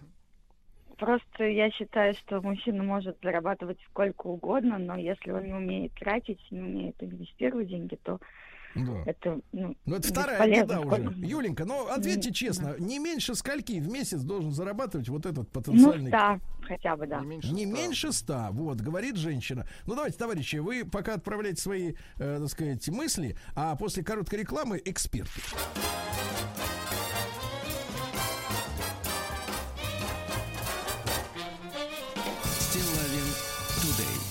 Итак, друзья мои, в Британии э, снижается число браков из-за того, что много финансово непривлекательных мужчин. Э, э, ужасная пощечина, вот такая филологическая даже нам, мужчинам, правда, вот даже на слух омерзительно слышать эту фразу финансово непривлекательный, да, экономически непривлекательных. Так вот, а, друзья мои, пожалуйста, девушки, задали уже планку из Нижнего Новгорода, вот наша Юля, да, она прис- сообщила, что от 100 тысяч рублей в Нижнем Новгороде, правильно? Давайте, пожалуйста, наш WhatsApp плюс 7967 103 5533. Минимальная планка, давайте большой вопрос. От скольки тысяч рублей в месяц должен зарабатывать мужчина? Не стесняйтесь называть реальные цифры, не бойтесь. Мы нас, Ну на- вот вы на- вас за это не наругают. А, Так вот, э, с нами Александр Борисович Синельников, профессор кафедры социологии семьи и демографии социологического факультета Московского государственного университета, доктор социологических наук. Александр Борисович, доброе утро. Доброе утро. Александр Борисович, ну вот такая английская новость, да, э, а мы понимаем, мир-то у нас глобальный, процессы совпадают во многом. И э, вот как с вашей точки зрения, как социолога, э, действительно ли финансовый фактор сейчас основополагающий для заключения браков, по крайней мере, со стороны женщин? Ну, немаловажный это точно. Немало- э, значит, по большому счету, о чем тут идет речь? Вот в этой статье говорится, что 80 лет назад люди вступали в брак отчасти потому, что этого ожидало общество. Да, тогда существовали, вот э, были, во всяком случае, куда более сильнее, чем сейчас, социальные нормы, согласно которым, ну, полагалось хотя бы один раз в жизни вступить в брак. Вот э, в Америке был в 1957 году опрос, э, проведенный институтом, насколько помню, институтом Гэллопа, это институт у них, центр, изучающий общественное мнение, там в анкете был вопрос, вот согласны ли вы с утверждением, что если женщина не вышла замуж, то она ненормальная или больная? И тогда с этим согласились, э, между прочим, 80% американцев. Через 21 год, в 1978 году, этот вопро- о- опрос повторили, согласились только 25%. То есть ситуация изменилась с точностью да наоборот. Я думаю, что если такой вопрос э, повторить сейчас, согласятся очень немногие. Да. Брак перестал считаться обязательным. Сами выражения вот э, старый холостяк, особенно старая дева, ну практически перестали употребляться даже. Вот. э, И это старая социальная норма, которая требует, чтобы все вступали в брак. А другая социальная норма требует, чтобы человек, э, вступивший в брак, был в состоянии обеспечить семью. Причем как обеспечить? По представлениям в обществе, какой материальный уровень для этого надо поддерживать. Ну, понятное дело, что в каждом социальном слое общества эти представления одни, там, э, потому что общество социально неоднородно, но увидим, что по, за- по запросам самих женщин, которых опросили в Америке, кстати, э, это английский журнал, но э, статья написана в основном по американским данным, что женщины хотят выходить замуж за таких мужчин, у которых доход более чем в полтора раза выше, э, чем у реальных неженатых мужчин, видимо, подходящих им по возрасту. Ну и, соответственно, тут два выхода. Или, э, значит, если такого мужчину не найдешь, то оставайся одна, или э, снижай планку притязаний. Александр вот Борисович, Александр Борисович, а в чем мы видим причину такого чудовищного разрыва между средней реальностью и средним запросом, то есть в полтора А раза вот выше? как раз в том, что они не боятся остаться одни. Что не найду такого, не пойду замуж вообще. Это очень распространенная э, точка зрения, причем это касается не только материальных запросов, это касается и запросов э, к характеру мужчины, там и ко многим другим пара- пар- к внешности его, ко многим другим параметрам. У мужчин тоже есть запросы к женщинам, э, в этой статье они э, не рассматривались, и тоже эти запросы удовлетворяются далеко не полностью, и тоже много мужчин, которые не женятся, потому что, скажем, ну ему, например, там э, э, 40 лет, он хочет жениться на девушке, которая меньше 30, а такая за него не пойдет, если он не очень богатый. Вот, э, так что тут запросы с обеих сторон э, превышают э, реальные возможности. А, Э, Александр вот Борисович, Александр Борисович, а с точки зрения э, социологии, а что так, э, что так раскачало людей, что они ну, настолько планку задрали в, сра- в в сравнении с реальностью? Один из факторов это сайты знакомств в интернете. Они создают иллюзию неограниченного выбора. Что вот один там э, человек, с которым я вступил в переписку, так э, мне не отвечает, другой, там третий, четвертый, найдется кто-нибудь, кто ответит и кто при этом будет соответствовать моим запросам. Многие То есть иллюзия, пару- иллюзия бесконечного выбора. Я закреплю эту мысль, да. А, Александр И- Борисович, и вопрос важный. А какой портрет э, в России сегодня привлекательного мужчины для брака вы бы смогли нарисовать в нескольких фразах? Ну, знаете, это уж лучше пусть женщины рисуют, конечно, но, безусловно, судя по тому, что на российских сайтах знакомства в женских объявлениях часто встречается формулировка «желаю познакомиться с порядочным мужчиной без материальных и жилищных проблем», это значит, что материальные запросы у потенциальных невест в России тоже есть. Что еще надо иметь в виду? Что ведь э, э, женщины, которых опросили в Америке, среди них же есть не только те, которые никогда не были замужем, очень много разведенных, потому что процент разводов там примерно такой же, как у нас. Вот, и среди разведенных большинство с детьми, и на них общество-то и раньше не давило, а теперь совсем не давит и не принуждает их к повторному браку.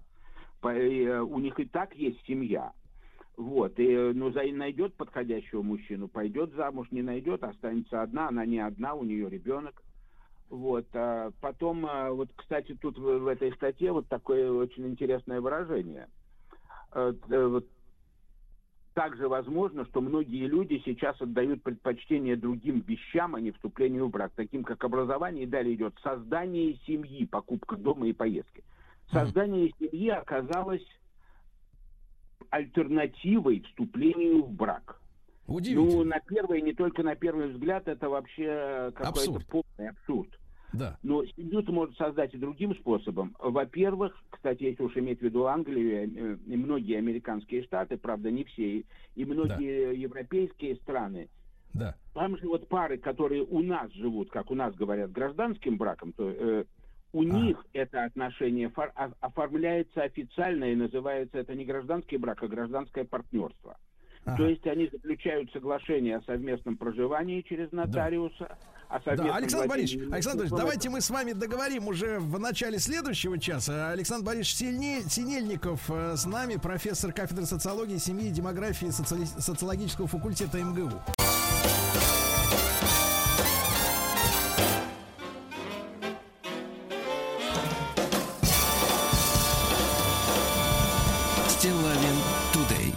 Прекрасную песню подобрал Владик для начала часа. Have Mercy, сжалься надо мной, поют об англоязычные мужчины экономически непривлекательные. Нет, Да. поют как раз привлекательные. да. Э, Да-да-да, нет, но они после уже как спели, стали привыкать. Так вот, друзья, мы да, прочли сегодня статейку о том, что все меньше и меньше браков заключается из-за того, что э, женщины ожидают э, в мужья мужчин, которые на 58% больше зарабатывают, чем в среднем э, в их социальной группе. То есть аппетит раскачан непомерно.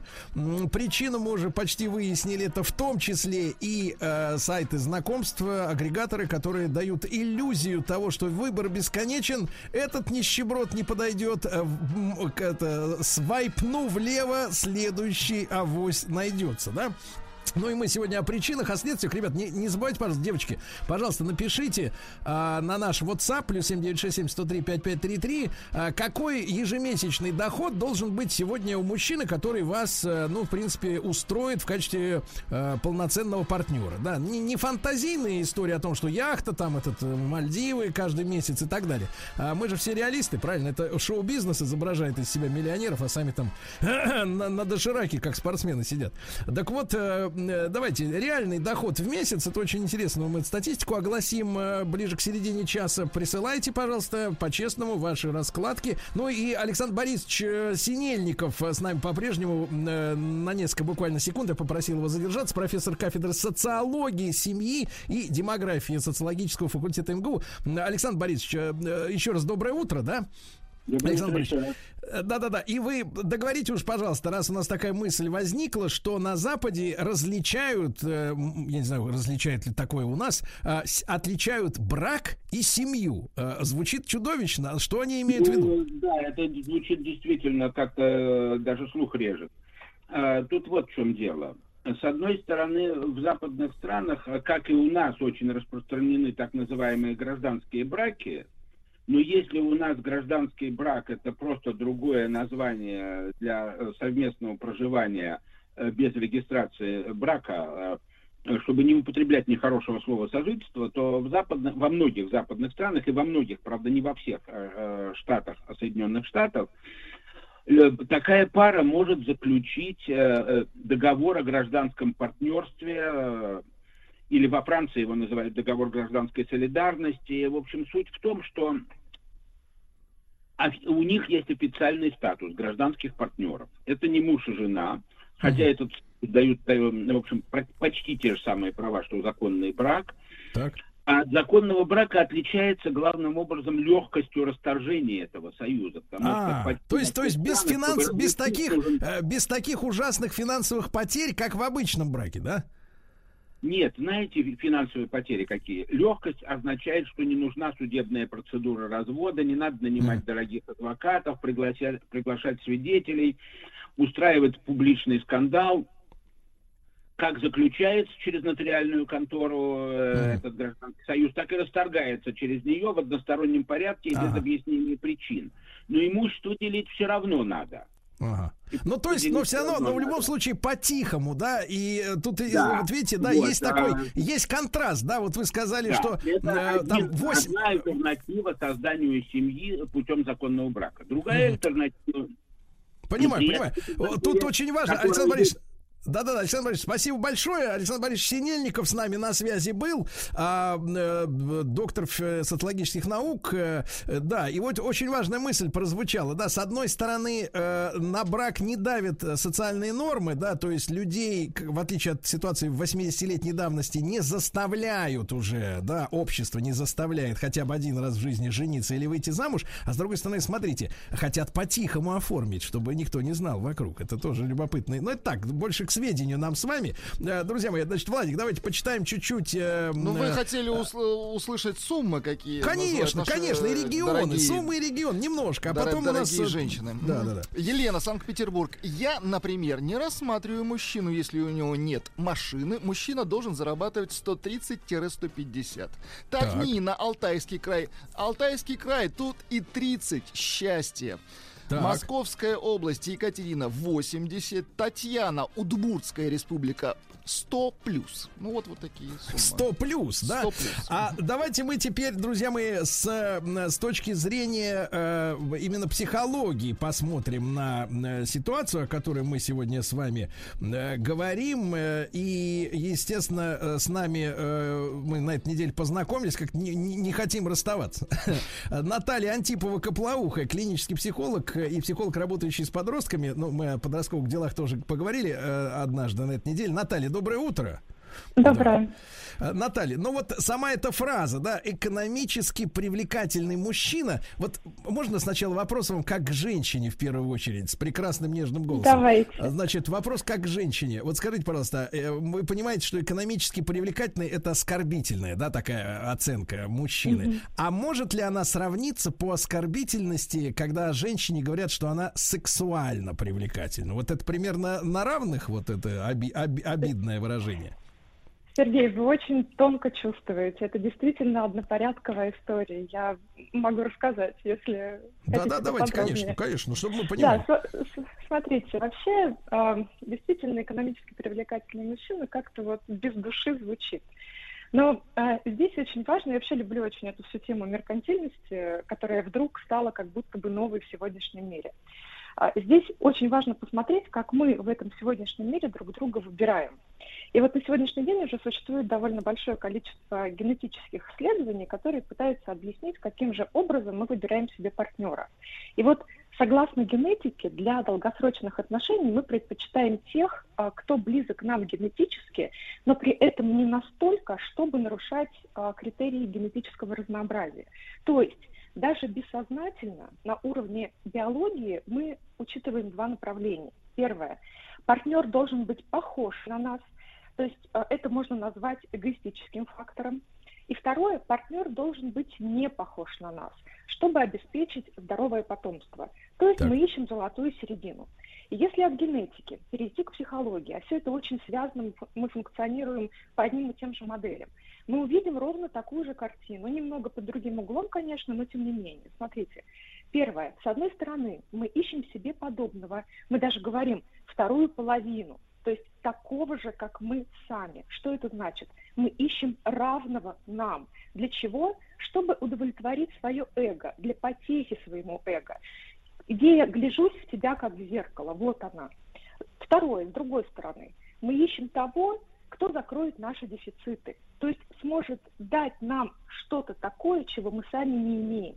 Для чего? Чтобы стать лучше. О чем это? Это всегда о э, присутствующем в нас ощущении собственной уязвимости, в каком-то смысле даже э, собственной неполноценности, да, да простят меня там разные современные течения. А вся психоаналитическая теория о неполноценности женщины в связи с а, неимением того, что есть у мужчины, мы понимаем, о чем речь, да, это вот сюда. Так вот, экономически привлекательный мужчина. Раньше, когда женщина не признавалась личностью, поиск партнера для нее был связан по большей части только с тем, а, чтобы закрыть собственную неполноценность. Женщина без мужчины никто. От отца она переходила мужу, а потом под опеку старшего сына. И про потребности эго женщины в сегодняшнем понимании этого значения не было и речи, так как а, вот эта гендерная дистанция была кол- колоссальной. Тогда для того, чтобы почувствовать себя полноценно рядом с мужчиной, в принципе, достаточно было этого мужчину иметь. Да, вот он как-то там работает, не пьет, не бьет, уже отличный вариант, нужно брать. А, поэтому а, почему так происходило? Мужчина всегда был больше женщины, у него всегда было что-то такое, чего у женщины не было. С тех пор, как женщины добились равноправия и признали признание за собой статуса личности, для мужчин вообще наступили не самые приятные времена. Быть просто мужчиной стало недостаточно, потому что у женщины появилось эго в современном понимании. Теперь, если мужчина удовлетворяет для женщины только критерию равенства, причем очень важно, что равенство здесь – это про уровень фантазии на тему, да, на тему того, что я могу иметь, а не обязательно имею сейчас. То есть, если он столько же зарабатывает, он также образован, он также уверен в себе, у него вообще всего столько же, если меньше, Так. это вообще не рабочий вариант, то возникает вопрос, чем будет закрываться дефицитарность? И вот здесь мы подходим к тому, а, что э, за счет чего в современном мире мужчина может быть больше для женщины. А фантазия про то, что он должен быть больше, она очень архаическая, мы ее не отбросим. А, И вот здесь экономически привлекательный мужчина появляется как самый универсальный вариант, как самый традиционный вариант, я подчеркиваю. Сегодня же женщин обвиняют в том, что они меркантильные очень, да, но эта самая меркантильность отсылает нас именно к традиционности и признанию такой руководящей роли мужчины Так, в отношениях. так, Наталья. О том, да, Да, Наталья, а вы видите в этом, ну, в общем-то, противоречие? Э, Противоречие между тем, что продвинутые, ну, в первую очередь, давайте ответим э, честно на вопрос, почему женщин освободили и, и наделили их личностью, да, как бы, как бы ужасно не звучали мои слова в сегодняшнем времени, но э, опери- я оперирую психологическими терминами, товарищи, не надо писать заяву, куда не следует. Так вот, значит, почему женщин наделили этими всеми правами, личности, равенства и так далее? Потому что, давайте ответим честно, значит, британским политическим кругам было нужно, необходимо ввести женщину в, так сказать, э, систему политического выбора, ну, избирательных кампаний. Они не имели политического права. Их ввели туда для того, чтобы при помощи большего количества э, избирателей дальше манипулировать, продолжать политическими процессами. То есть, э, э, да, под это дело подключились, естественно, феминистки. Э, И вот теперь мы пожинаем следующие плоды. Равенство уже наступило в головах, то есть оно не просто на бумаге, но и в сознании, да. То есть, когда мужчина говорит, женщина не человек, курица не птица, это выглядит как не то, что шутка, а как уже как-то возмутительно неуместная шутка, правильно? То есть мы с этим смирились. И одновременно в женщине осталось архаичное представление о том, что все-таки материальное превосходство, да, именно материальное, выраженное в, день, в денежном эквиваленте, оно очень важно. Вот, вот э, и пол- получается, что нас бьют с двух, ста- с двух сторон. Я имею в виду и семью, и мужчин бьют с двух сторон. То есть, с одной стороны, нас жмет архаика, выражающаяся вот в этом коэффициенте там полтора, э, пол- полуторакратной разницы в доходах, да, а с другой стороны, они освободились, вы освободились, извините, вот, и, соответственно, хотите быть на равных. А, то есть, а мы в тупике находимся вот в этом смысле, Наталья. Это правда, Сергей, да, вы абсолютно правы. В тупике с двух сторон прессуют, так и есть, потому что, с одной стороны, мужчина должен удовлетворять вот этому ощущению равенства со стороны женщины, с другой Да. стороны, он должен что-то давать. Вот что-то Да, но давать. это, вот это же идея- типичное, да, Наталья? Даже вот это тоже, Да. кстати, архаично похоже на поведение женщин, но опытные мужчины, я имею в виду по возрасту, меня поймут, потому что очень часто женщины, женщине хочется взаимоисключающих каких-то вещей. Это сама природа, да, то есть, то есть женская природа, да, взгляд на вещи, что иногда порой кажется, вот, вот, как говорится, на елку влезть и, так сказать, и, так сказать, и, и добиться всего, и не, и не поцарапаться. Вот. И, и- и что же нам дальше делать-то, Наталья, вот с точки зрения психологии? Да, Потому что вот. мне, мне кажется, мы в тупике в полном находимся. Мгм. Ну, смотри, Сергей, мне понравился звонок от э, Славы, который, если не ошибаюсь, который про трешку в Новогиреево, да, человек, в общем, вот он на первое место ведь сам со стороны мужчины э, выдвигает некую соц- э, некую экономическую подоплеку в отношениях с супругой. И это очень интересно, потому что ведь запрос мужчины на немеркантильность – это запрос ни на что иное, как на то, чтобы самому быть личностью в ее глазах, а не формальным носителем чего-то большого, что могут выражать машины, деньги, большой дом и так далее. Почему так неприятна мысль, ей от меня нужны только деньги? Да потому что это обезличенный ресурс. за ними нет самого человека. Сегодня деньги даю я, завтра другой. Да, хорошая новость для всех мужчин, которые, например, не любят покупать женщин. Э, вот эта вот нелюбовь к этому процессу, это характеристика в хорошем психическом смысле сложности мужчины. Им недостаточно быть функцией, им важно быть собой, быть незаменимым. Но Так, так, в том, Наталья, что- минуточку, Да. секунду, буквально паузу. Надо закрепить, Владик, эту мысль. Мужчина, так, так. который не покупает женщин, он более, так сказать, э, так сказать, привилегированном психическом состоянии находится, правильно? Вот. Очень важно. Вот. А те, которые покупают, они, Наталья, вот мы можем вынести диагноз тем, кто является пользователем женщин, м, так э, регулярным. А, ну, диагноз э, я не могу выносить, но вот, конечно, загвоздка в том, что для того, чтобы... э, что личность может разглядеть только другая личность. Просто тело личность не разглядит. Да, а вот деньги вполне разглядит. Это вот э, да, на подумать тем мужчинам, которые любят торгово-денежные отношения в отношениях. Да, вот то, что касается самой статьи и вывода, да, ко- который можно сделать аккуратненько, э, Александр Борисович уже сказал, что да, действительно экономическое положение мужчин, оно играет роль, и это действительно не на последнем месте. С точки зрения психологии, конечно, приятно может быть многим мужчинам думать просто про меркантильность, но все правда сложнее. Вот просто подумайте о том, что любая женщина хочет от мужчины что-то большее, чем то, чем она обладает сама. Вообще-то как и мужчина, но там немножко посложнее процесс. Чем сложнее психически устроена женщина, тем сложнее ее дефициты. У некоторых женщин дефициты ограничены только материальными потребностями. Э, Точнее, материальные потребности – это единственные дефициты, которые они могут ощутить. Так. Для других женщин масштаб мужчины завязан не только на формальные внешние признаки масштабности, но формальные признаки потому и формальные, что они всегда на виду. Чтобы отойти от них, нужно время, нужна вера в потенциал, контакты с человеком, который неформатен в данном случае. А время сегодня очень востребованный ресурс, и сайты знакомств, их феномен, подтверждение тому. Да, мы не готовы ждать случайной встречи со своей судьбой, мы хотим ускорить этот процесс. А ускорение, оно всегда упрощает подходы к проблеме. И здесь есть один очень важный момент, когда мы, и мужчины, и женщины, измеряем друг друга внешними проявлениями, деньгами, внешностью, вот сексуальностью, о которой вы говорили, мы показываем то, что ценим в себе больше всего да, точнее то, чему на, что нас научили ценить в себе больше всего. И вот это бывает неприятным открытием, что это не совсем про женщину, это не совсем про, про партнера, а часто это про нас самих. Мгм. Наталья, ну и вот э, у Александра Борисовича прозвучала мысль о том, что достаточно большая часть вины сидит, и вы об этом тоже обмолвились, вернее, висит, пока не сидит, висит э, на как раз агрегаторах знакомств, да, вот эта иллюзия бесконечного выбора, когда можно смахивать вправо, влево, вправо, влево, как дворник метлой ме- машет, да, вот так и, соответственно, люди сидят со смартфоном и, значит, выбирают как бы. Кого-то там они выбирают, так никого выбрать годами не могут. Как, э, так сказать, мне в Телеграме Стилайн туда люди пишут, говорит, а я, говорит, пять лет сидел на сайте. Пять лет сидел, так и ничего и не высидел, да? Вот, потому что высиживать мог только курица. Так вот, Наталья, вы тоже с, с- с точки зрения психологии возлагаете вину именно на м, вот эти системы, которые э, действительно создают какое-то иллюзорное а, а, ощущение, э, ну, какого-то надвигающегося счастья, которое вот никак не надвинется, елки зеленые, годами уже.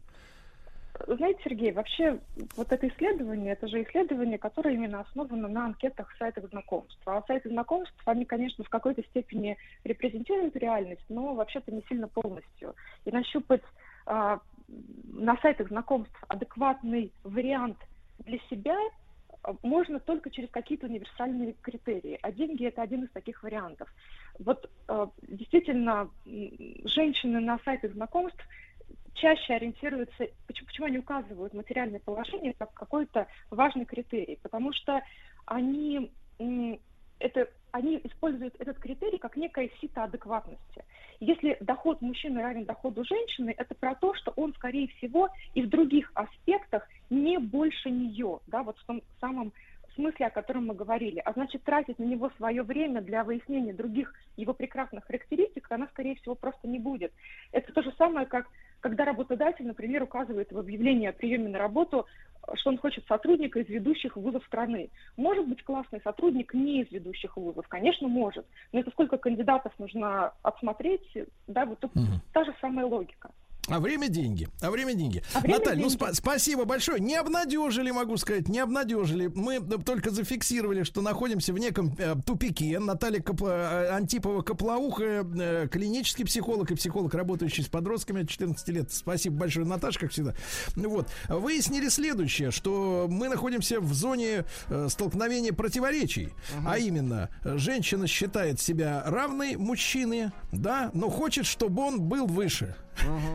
Понимаете, да? И это, это, это, с одной стороны, это вот, наверное, абсурд, который э, нас, э, нас, мужчин, зажал, э, за, за них, за, за них, за родимых, вот зажал в тиски, и мы, вот, понимаешь, не можем сдвинуться ни вправо, ни влево. Владик, буквально пару цифр и какие результаты голосования. Сколько у нас имущих мужчин? А, женщины что-то пристыдились, ничего не пишут. А результаты голосования следующие. Да. А, финансово привлекательных мужчин среди, среди наших слушателей всего лишь 29%. То есть вот это, я 29. напомню, давайте, цифры какие? 29% это еще смельчаков. Которые уверены, Среди да, них что достаточно много еще и нахалов, правильно?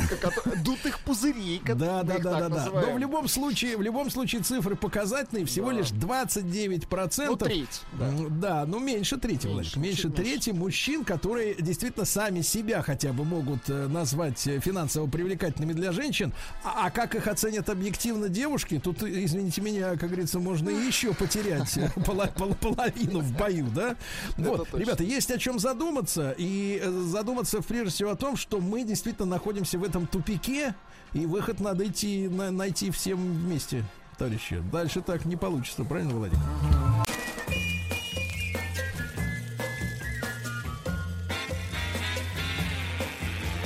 Уже не новая музыкальная программа. Друзья мои, ну что же, у нас сегодня на сладкое будет э, потенциально э, экономически привлекательный жених. Только потенциально, конечно. По- Пока потенциально. Да, ну а позвольте, слушайте, и Аннушка с нами, да, Да, сегодня? да, конечно. Да, Здравствуйте. так вот, позвольте маленькую предысторию. Мы э, на этой неделе, э, я и в эфире это рассказывал, и у себя в телеграм-канале Стилавин Today, мы начали как-то вот с подписчиками исследовать советские фильмы, которые не являются такими блокбастерами первого эшелона, но являются хорошими работами, крепкими, да, может быть, незаслуженно забытыми. И вот один из фильмов, э, который я посмотрел на этой неделе, называется он э, «Я буду ждать». Это картина 79 года. В главной роли Николай Еременко-младший. А, это, ну, первый красавец советского экрана, да, позднего Пи- уже. Пират 20 века. Да, да, да, ну, конечно, Кудрявый, красавец. Ярко представить мужчину. Да, да, да. А главная женская роль у Анны Твили- Твиленевой, даже вот фамилия ее, наверное, не так рас, не совсем раскручена, ее, может быть, даже многие и не знают. Женщина необыкновенной красоты. И фильм этот повествует, удивительно повествует. Фильм образец для всех, мне кажется, со- современных мыльных опер, но сделано очень хорошо и качественно. Когда моло- молоденький студент, хотя они в жизни ровесники друг другу, эти актеры, а, влюбляется в старшую женщину. Ну, для любого мужчины это как бы интересный вариант, да? Так вот, а этот фильм начинается и заканчивается, что самое поразительное для советского кино, тем более 79 год, а, филь- э, песней, неизвестной мне до сих пор, Элвиса Пресли. Ага. Я никогда не был поклонником Элвиса Пресли, но я понимаю, что это суперзвезда, но в принципе равнодушен. А эта песня мне понравилась. Вот давайте Да ее послушаем.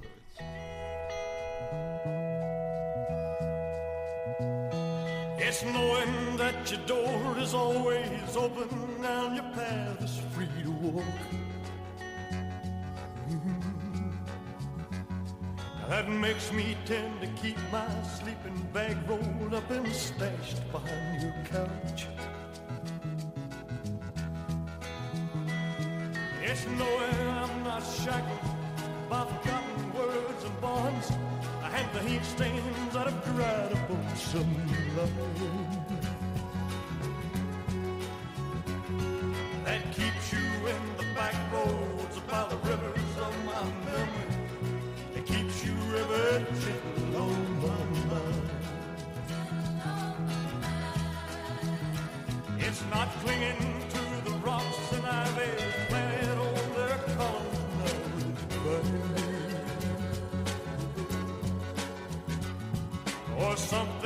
Somebody said because they thought we fit together walking. It's just knowing that the world will not be cursed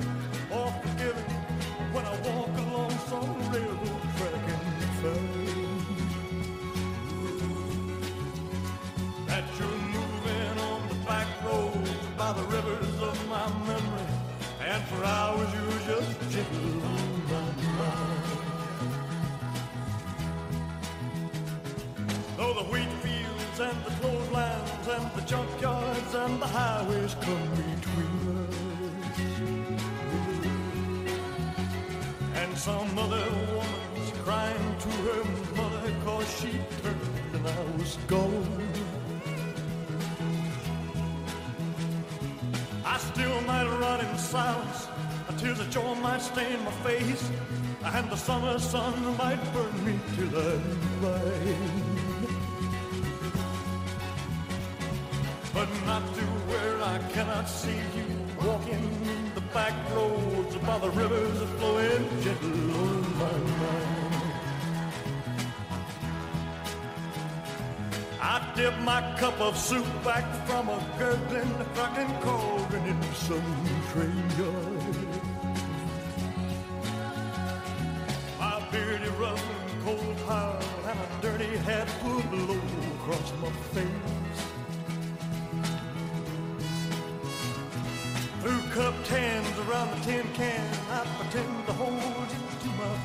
Ну вот такая песенка, да. Э, Короче, она э, официально вышла даже в Советском Союзе на пластинке, называлась «Беззаботный». «Беззаботный». И, представьте, советский фильм начинается и заканчивается Элвисом Пресли. Но это немыслимо. Удивительно, фактически. согласен. Но его любили. Почему же нет? Это немыслимое, это другое. Так вот, давайте женщину, давайте. Давайте, да. Женщина, Мы любим мужчин Элвиса Пресли. Для нас все мыслимо. Значит, я сегодня продолжу ваш образовательный процесс. М, Начатый две недели назад. Вы же выучили малинку, да. Хабиба? Так, Вот. теперь. Вот, теперь Что Хабиб теперь? выпустил новый трек, новейший. А то тут меня захейтили, писали, малинка, это старье, год уже. Так. Вот, ну вы не знали, а у него вышел новый трек «Диско-танцы». И, О, не менее Господи, заводной. давайте. Да, давайте. Ой, это не то, извините. Да, это, совсем Это, это это- другие танцы. Одну секундочку. Нет, у меня все простенько, легенько Ну, конечно, я не ожидал. и танцевательно. Итак, три часа сна матери. Ла-ла-ла, я так встаю.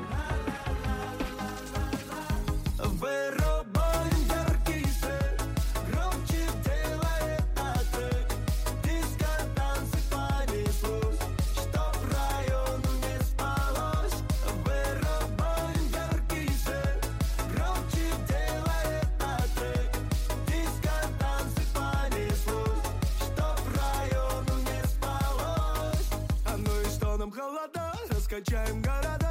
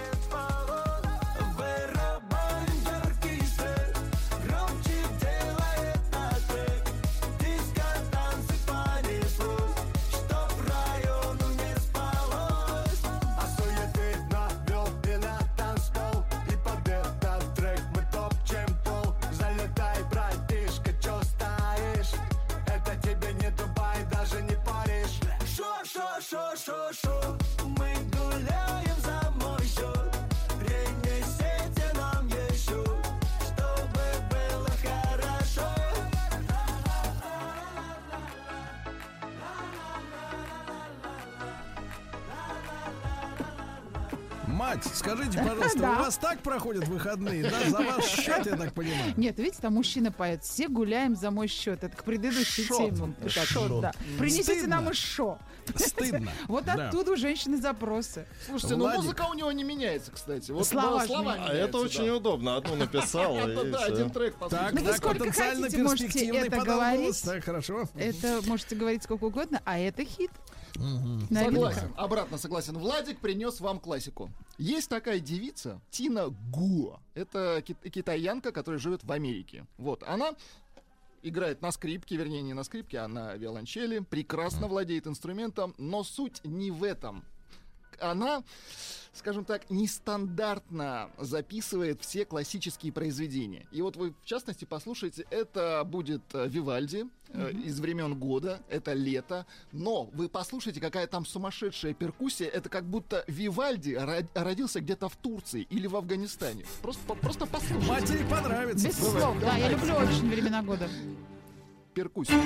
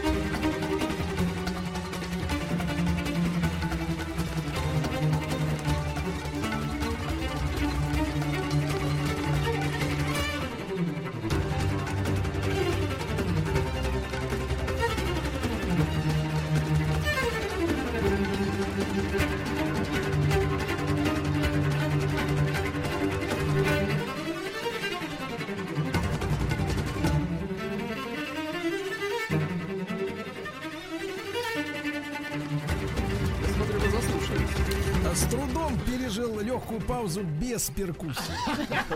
Слушайте, этот стиль А, называется нет, красиво, кроссовер, когда, знаете, нестандартно играют, в принципе, классические вещи. Это как, кстати, в автомобильной промышленности. Кроссовер, это же когда и так, и так можно.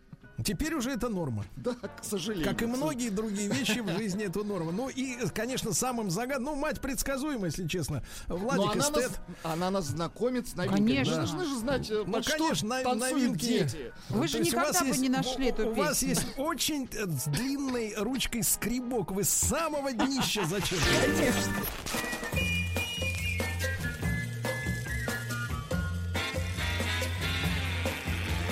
Уже не новая музыкальная программа. Ну что ж, э, дорогие друзья, вы понимаете, редакция в сложной э, ситуации. Егорушку э, выдавать замуж, ой, извините, женить надо. Да, денег да, да, у него, денег у него нет, поэтому будем через искусство повышать его жениховский рейтинг. А он может хорошо, жениться на хорошо. богатой, тогда и не надо денег. Прекрасно. Тоже неплохо, да, Так, хороший а вариант. какую давайте, давайте, какую музыку любят богатые? Давайте послушаем. Да, Богатые женщины. Нет, я на самом деле вспоминаю в последние дни до пандемийное время. Я побывал на концерте, да, по-моему, да, в 20-м, наверное, или в конце В Давосе. 19 года. 20 уже пандемийное Да, время ну, было. значит, знаешь, в конце 19 В Далласе, так? да, в Москве сходил на концерт э, Chemical Brothers э, и получил просто неимоверное удовольствие. До сих пор вспоминаю концерт. И э, одна из э, песен, которая вот э, очень хорошо зашла и заходит до сих пор. Не выходит сегодня, просто и не выходит. зашла и не Еще. выходит. Еще, да. Давайте пусть зайдет еще раз у вас она. А также в богатую О, боже. О, боже.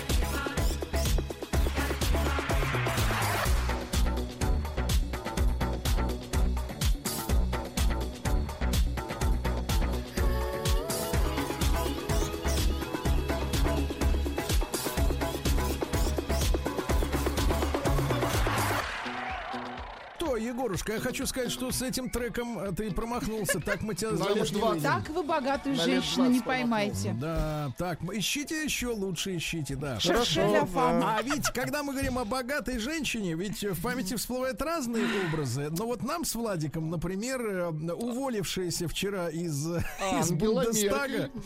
Ангела Ивановна Меркель, да, которая простилась э, Богатая?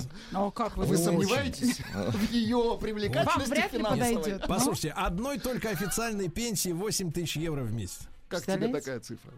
Ну, как тебе такое, Илон Маск, а? Так, так вот, э, э, э, Ангела-то уходила не просто так, а под музыку, правильно? Ну, в хорошем Владику смысле. она, эта песня очень понравилась, он просит ее еще раз Ну, давайте чуть-чуть. Это не Нахаген, это классика панк по Конечно. сути. А смысл простой. Ты не взял цветную пленку, урод, Миша.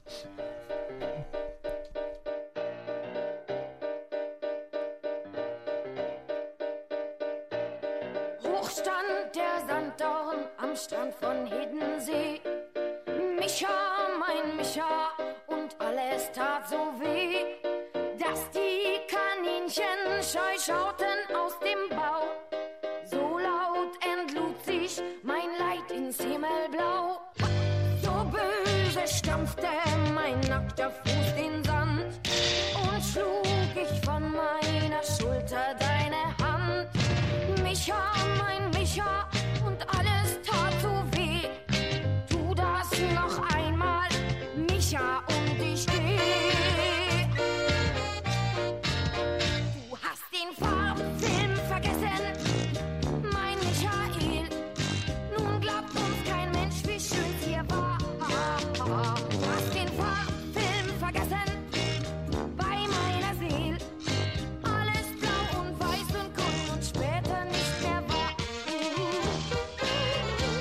мне нравится. Когда политик вырастает на такой крепкой музыке, мы чувствуем. Что Северный поток, да, дойдет все-таки. Надеемся. Май Миша. Майн Миша, Да, да. и она еще Ну, поет, если еще раз так сделаешь, я уйду. Я тебя в рулон Да, да, замотаю, В вот этот такой. рулон цветной пленки как Да. раз. Ну что, Егорушка, давай мы все-таки должны просто тебе помочь как-то, да? Да уж Скажи, помогите, да. Да, скажи, Покупайте пожалуйста, цветную как- пленку. какая, какая девушка вот могла бы скрасить твою старость? Ну что, ладно, старость. Хватит. Предстарье. Егор молод. Хороший. Зрелость.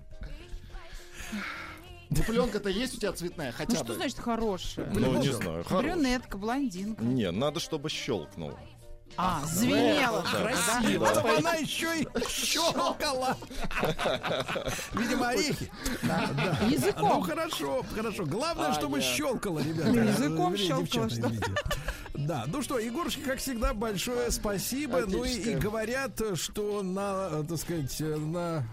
Доктор, проявись уж. д- Я да, тут, я достави- тут, я тут. Доставили доктора Скорблю по уходу Ангелы Меркель. Не могу это пережить. Подлец какой, а. Э, Судя по всему, это были приступы тревоги. Что? Страха, синдром паники. Могу прописать успокоительное. Эй, взгляни на меня. Я что, на паникюра похож? Ну, так. Я похож сразу. на паникюра? Стыдиться вам нечего. Любой невропат... Тебя что, выперли с ветеринарных курсов? У меня был инфаркт. Кардиограмма не подтверждает. Мужчина. Руководство по эксплуатации.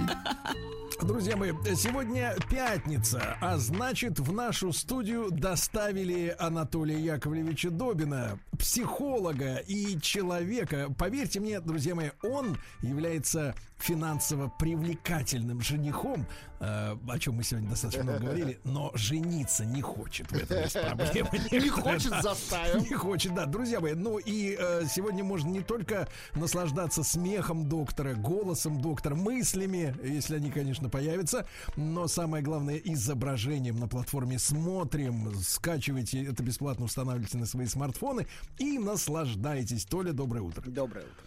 Доброе утро. Ну что, начинаем? Сегодня-то у нас тема, смотрите какая. Как наши, ну то есть ваши, желания ваши. превра- превращаются в кошмар. В Да. Кошмар, да. Да. Вот. И сегодня мы поговорим о тех странных путях, какими наше желание себя выражает.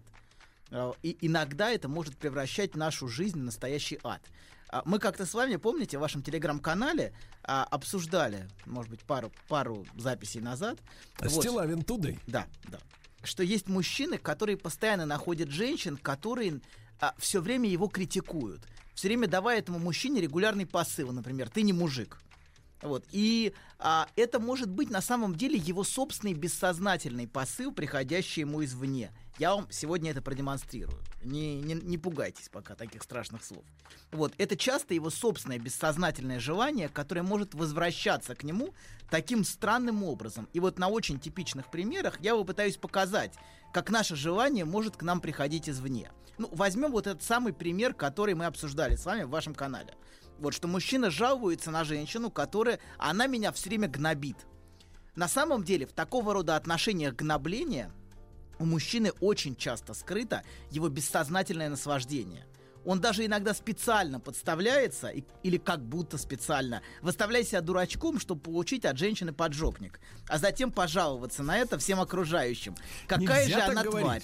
А, Нельзя да. так говорить. А как сказать правильно, простите? Как это? Пинок. Пинок. Пинок. Пинок. А. Давайте Научное слово учим, учим, давайте учим русский язык вместе с Анатолием. Пинок по заднице, хорошо. Вот, да. Короче говоря, он наслаждается, во-первых, тем, что она его все время дрючит. Во-вторых... Нельзя так говорить. Ну что, ну что? Ну как? Пинает. Пинает. Пинает. Опять пинок. Пинок. Но уже вам, доктор. Хорошо. Во-вторых... После третьего будем вывозить Хорошо. со стула. Хорошо. Выводить будем. Во-вторых, он наслаждается тем, что рассказывает об этом всем вокруг. И в такого рода жалобе всегда скрывается наслаждение. Вот такая жалоба, она меня все время мучает, она все время меня пинает, пинает и пинает. Вот. И такая жалоба это одна из странных форм наслаждения. И освободиться ему нужно не от женщины, а вот от такой формы мазохистического наслаждения. Хотя часто это идет в комплекте. Эта женщина часто как его симптом. Она прилагается к его болезненному наслаждению. И вот эта форма мазохистического наслаждения, которой склонны очень многие современные мужчины, вот, э, и, к сожалению, а, э, мужчины, мужчин все больше, которые склонны к мазохизму. И такая женщина, сама того не осознавая, часто реализует это для него, хотя она этого не осознает. Ну, или он нашел такую женщину, просто подходящую для этого, потому что, в общем-то, не каждая женщина может говорить, а, ты не мужчина, ты ничтожество, ты скот.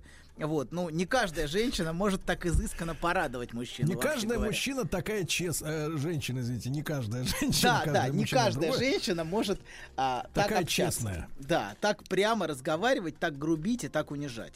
И она часто, часто воспроизводит его наслаждение быть унижаемым, когда его вот так, вот так морально подавляют, там, унижают. А вообще многие женщины устали от бесконечного мужского мазохизма, когда мужчина явно или неявно провоцирует а, пинки. Вот, пинки провоцируют. Пинки, да. Да. Хорошо еще вы сказали. обучаем. А таких мужчин все больше и больше, которые провоцируют пинки. Вот. Элизабет Тейлор, знаете, в одном фильме, который мы будем с вами смотреть, мы с вами в феврале будем смотреть фильмы. Ах, вот. с февраля. С февраля, с февраля мы Не- начнем. Не забыть бы, да. Не, заб- не забудем, все, все четко, больше, больше не будем откладывать. Так вот, в одном фильме а, она говорит своему мужу, который, кстати, буквально ее муж в этом фильме, это ее со своим мужем она снялась. Вот, а, да, и С она гов- одним из 11 надо добавить. с семи, по-моему. Вот, ты У думаешь, вас устаревшие данные. да, нет, не помню. Прошло, прошло более Семь, 100 и лет. этот муж был ее мужем дважды, кстати. Вот, А. да, дважды. Так вот, значит, поэтому на самом Значит, деле их было шесть. понравилось, если второй раз Да, вышел. да, да, абсолютно, конечно. Так вот, а, фильм прекрасен, да. И она говорит: ты думаешь, мне это надо? А у меня уже рука устала раздавать тебе а, пинки. Под, Рука- подщечины. рука устала. Подщечины, да. Оплеуху. Оплеухи, хорошо. Опле- Подщечины раздавать тебе. Подщечины. Вот, Да. Поэтому часто мужчины явно или неявно провоцируют такое поведение женщин. Вот. И женский мазохизм, кстати, это вот мужской мазохизм. Женский мазохизм является гораздо более здоровой вещью, чем мазохизм мужской. В принципе, вот типичные женские фантазии носят скорее мазохистический характер. Даже в сексуальном смысле. Это фантазии, где ее берут и где ее наказывают. Это, как правило, насилие, доктор. Ну, э, скажем, на уровне фантазии. Нет ничего А страшнее, простите, чем реализация рублем? фантазии в реальности, понимаете, да? Нет ничего Слышь, страшнее. Давайте так, давайте так. м, Мазохистическая фантазия о наказании рублем. Рублем. Рублем. Ну, чем угодно. Хорошо. Вот. Да. И, как, короче говоря, женщина часто реализует свой мазохизм в отношениях. Вот. Хотя а, в отношениях, в общем-то, часто вполне здоровых, если, конечно, ее мазохизм имеет берега. Вот. Но мужской мазохизм вещь гораздо более первертная. Вот это часто наслаждение унижением, которое многие мужчины воспроизводят женщиной, Друзья которая... мои, для наших Да. слушателей, воспитанных все-таки на классике кинематографа, а первертные, это надо переводить так. Жуткие, лютые. Извращенные, извращенные. До нельзя. Испор, испорченные, испорченные. Вот, давайте испорченные. Как продукты, как сайра в банке. Испорчены во всех смыслах. Они испорченные, да. Так вот, короче говоря, значит, это наслаждение унижением, которое, а, а, значит, они таким образом воспроизводят для них женщины. Вот, это вот первый пример. Да, а, второй пример, давайте. Как наш собственный посыл, наше желание возвращается к нам через женщину. Мужчина, например, постоянно жалуется на то, что жена его критикует. Ты плохой отец. Вот, он говорит, и он, что он говорит? Он говорит, что после рождения сына а, их отношения с женой превратились в настоящий ад. Он чувствует, что после рождения сына что-то изменилось в отношениях с женой, и ему просто невыносимо приходить домой. Ему очень дискомфортно. Но именно с момента рождения сына. То есть после превращения в отца он чувствует себя невыносимо с женой, которая его все время критикует. Но если вы посмотрите в его историю, то вы увидите, что он внутренне очень негативно относился к собственному отцу, который приходил домой пьяным, скандалил, и он не раз говорил себе, что мой отец плохой, и я не буду таким, как мой отец. И он внутренне желал, чтобы его отец не пришел домой. Хотя, конечно, он никогда это не высказывал. Но оказавшись сам на месте отца, сам став отцом, то есть он занял теперь сам это место, место отца, он столкнулся сам с собственным бессознательным посылом «ты плохой отец», который тебе здесь не рады, посылом, который вернулся к нему как бумеранг, понимаете, да? Его собственное желание возвращается к нему, когда он занимает это место. Он сам стал адресатом собственного детского, ни разу не высказанного посыла своему отцу «ты плохой отец, уходи». Вот. И жена просто является для него выразителем этого посыла, его собственного раннего желания. Ну, он так это слышит, понимаете? Важно не то, что в действительности, а как он, как он сам это воспринимает. И можно сколько угодно ему говорить, что он хороший отец, что жена его не понимает, что она сама тварь, что э, вполне вероятно является правдой, может быть и так. Это все может быть чистой правдой. Но, к сожалению, такие вещи не помогут. Потому что жена для него, собственно, в его, в его психике, не в реальности, а в его психике, она выражает его собственный посыл, адресованный изначально его собственному отцу. Ты плохой отец, уходи. Вот. И посыл, который возвращается к нему извне через обвинение жены. Ты плохой отец. Вот. И она, в общем-то, в каком-то смысле как репродуктор его бессознательного. Но важно, что он так это слышит. Это очень важно. Что он так эту ситуацию интерпретирует. Вот. А, да. Но, а некоторые мужчины в случае ненависти к своему отцу а, выбирают, например, другую стратегию. Никогда не занимать место отца. Всегда избегать места отца. Ну, как это может проявляться? Например, есть мужчина, который всегда сын. А, а, он даже внешне остается, вот во внешних своих проявлениях, скорее бунтующим подростком. Ему там 40, ему 50, а внешне он как, как, подросток-бунтарь. Вот. И Ну, А как выглядит подросток-бунтарь, доктор? Ну, как, а как выглядит подросток-бунтарь? Вы скажите мне, как он выглядит обычно? Вот так вот, Ну как вот я. Джон Леннон, подросток-бунтарь. Нет, Сергей, вы что, вы же, вы же папаша, папаша. От вас веет отцовством, ну что. Нет, ну, от вас веет бабулей. Это хорошо. Аккуратнее, Нет, а аккуратнее. Значит, материнством. Главное не запутаться, папаша. Не заиграться. Не, за- не заиграться, да. Это а, уж то ведь, а то ведь определяете. понравится, Да, понравится. кому что-то обновило, да. Так, бунтарь. Итак, бунтарь. Да, и в этом его, то есть видно, что он все время избегает места зрелого мужчины. Вот, он как будто боится занимать место отца. А, он все время скорее подросток, даже в 40, даже в 50, вот, ну, в своих проявлениях, я не знаю, там, в, а, в рваных джинсах. Ну, бог знает, как оно, как, как подростки выглядят. Простите, у, Ну, как черти. там кто-то занимается Ой. подростками у вас, кто-то есть же? Кто-то занимается подростками, Ну, а кто-то точно. был. Вы, на- кого сейчас? На Минобров, что ли? Ну кто это? Ну спросите у них, как они выглядят. Я не помню. Я давно не видел. Рост Вот. подростки. Ну, подростки, короче, да. Так вот, короче говоря, он боится занимать место отца. Место того, кого он ненавидит. И поэтому он все время скорее, скорее, даже будучи взрослым мужчиной, он скорее как ребенок выглядит, ну, как подросток. Вот. А, иногда Вот, отцу адресовано даже бессознательное пожелание смерти.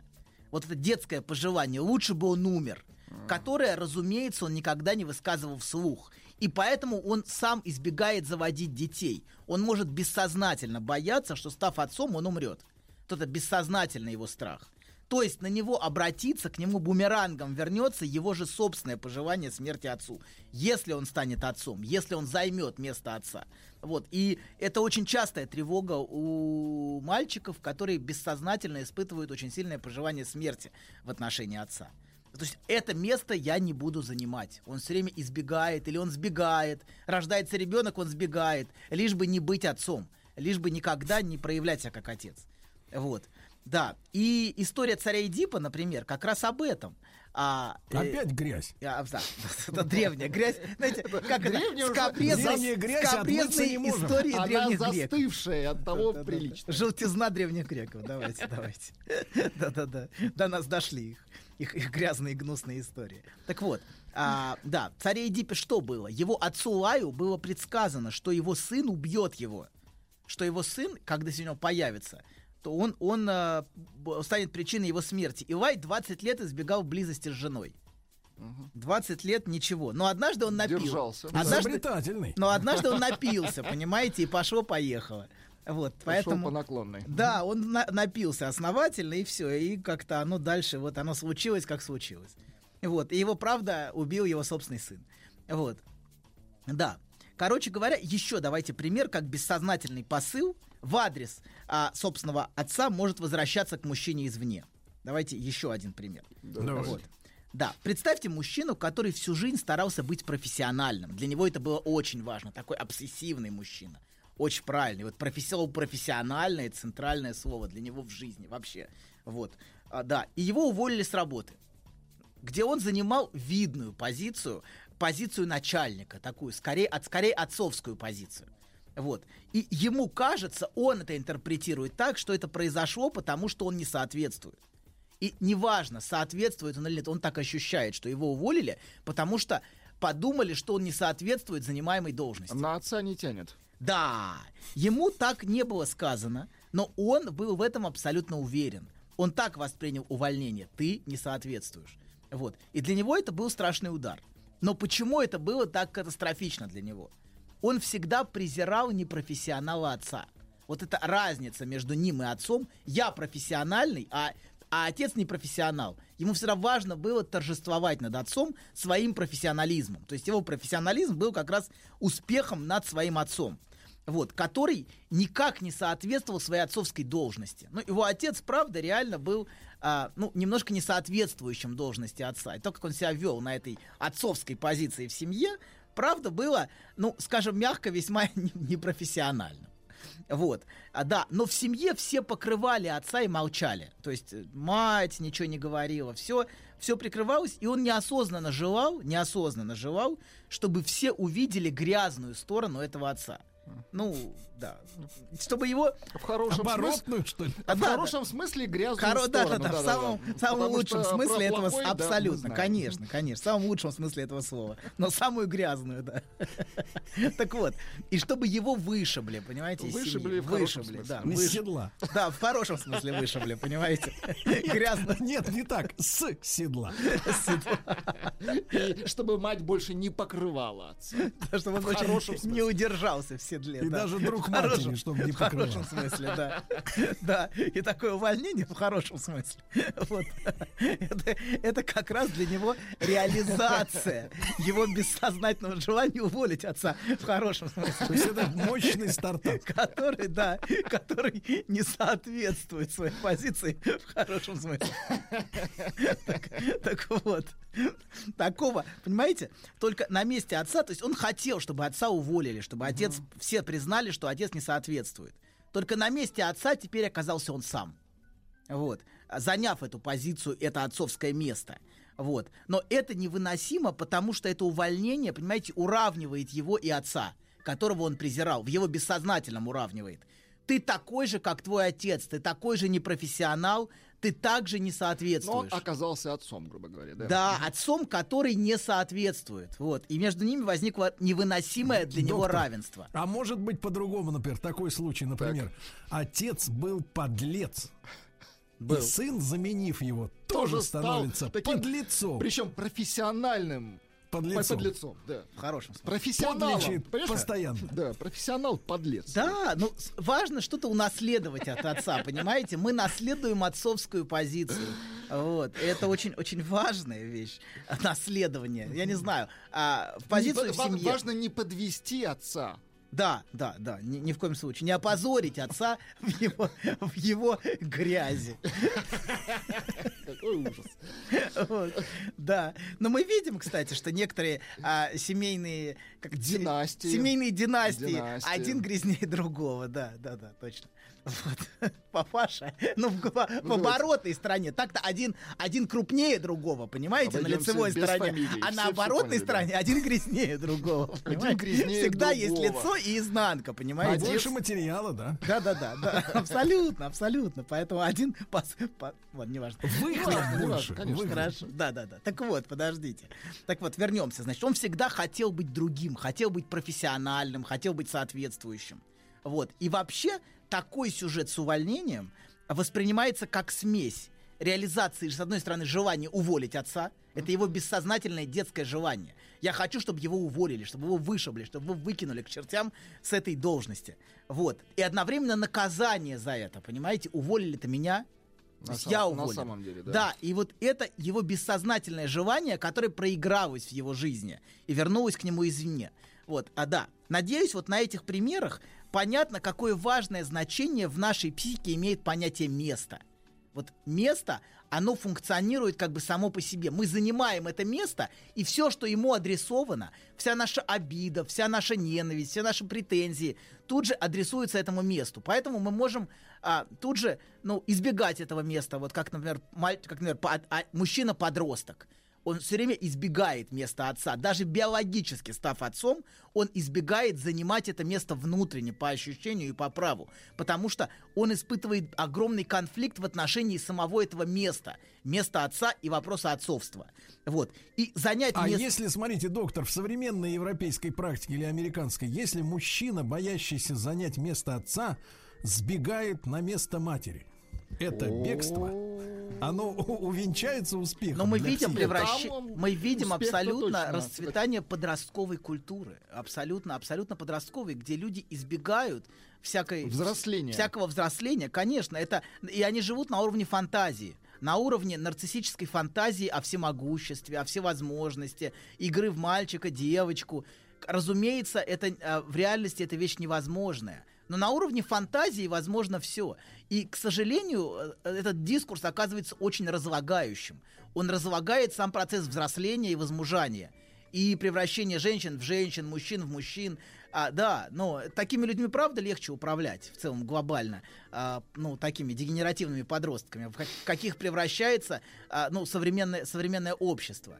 Вот. И можно вся, всякую туфту втя- втюхивать бесконечно, но взросление не происходит, возмужание не происходит. Я вижу, у вас происходит сейчас политическое взросление. Не дай бог, нет, нет, нет, мы поддерживаем европейский дискурс, мы поддерживаем от всей души. Нет, визы, визы меня не лишайте, пожалуйста. Какой Я- дискурс? я- Я тебе, нет, сволочь, сейчас Конституцию покажу. Ты что Это говоришь? главное, визы не отберите. Визы не отберите. Визы не отберите. Я, я заговорился просто. Это Расскажите про свой сон. Я сплю крепким сном. Слышу плач младенца. Иду к холодильнику, чтобы достать молока. Несу ребенку молоко. А оно черное, Бен. Скажи, что это значит? Только без грязи про мою мамашу. Мужчина. Руководство по эксплуатации. Друзья мои, э, мы продолжаем слушать Анатолия Яковлевича Добина в рамках нашего психологического проекта. Э, Сегодня Анатолий Яковлевич рассказывает о том, как в жизни человека важно его место. Да. Вы можете протестовать против него, Ваше а оно место, да. сильнее. А ваше место? Поэтому командой самой главной собачьей есть место. Вот а номер один команд. Ни мама, ни папа. Место. Знай свое место. Да.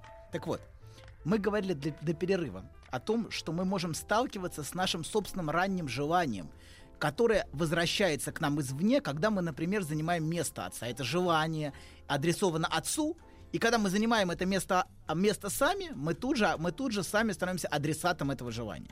Ну, как, например, после, мужчина после рождения сына жалуется, что жена выживает его из семьи и обвиняет его, что он плохой отец. Он, например, жалуется, она не дает мне нормально общаться с сыном. Но часто он слышит в таком поведении жены именно реализацию своего собственного бессознательного желания. Например, его собственного детского желания, чтобы отца не было в доме. Чтобы они были только вдвоем с мамой без отца. Только на месте отца теперь оказывается уже он сам. Он же, он же сам стал отцом. Вот. И его бессознательное раннее желание быть вдвоем с мамой без отца реализуется для него в том смысле, что его жена не дает ему, как отцу, общаться с сыном. То есть его как отца выживают. Да, и а, да, по крайней мере, так он на это жалуется. То есть важно, что человек сам об этом так, так это говорит, так формулирует. Что там в реальности, мы, конечно, не, не знаем. Но мы знаем, как этот человек описывает и как он это воспринимает. Вот. И мы говорили про мужчин. А теперь давайте я приведу примеры из жизни женщин. А то что-то мужчины, да Ну, мужчины. конечно. очень интересно. Женщины, несомненно, несопоставимо Знаете, интереснее глядеть мужчин. на жизнь женщин со стороны это особенное удовольствие.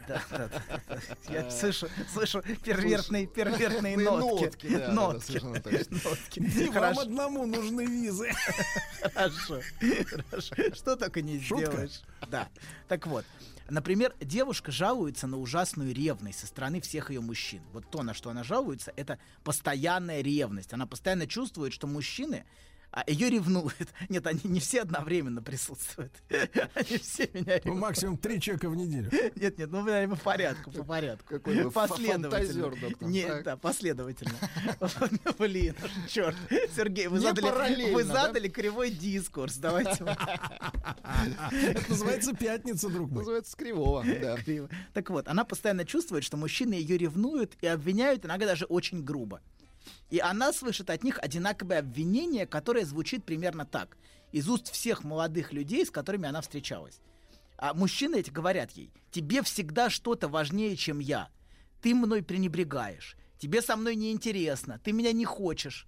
А вот. Но если вы присмотритесь, то вы увидите, что эта девочка, будучи маленькой девочкой, чувствовала, что она совершенно неинтересна и нежеланна своей матери.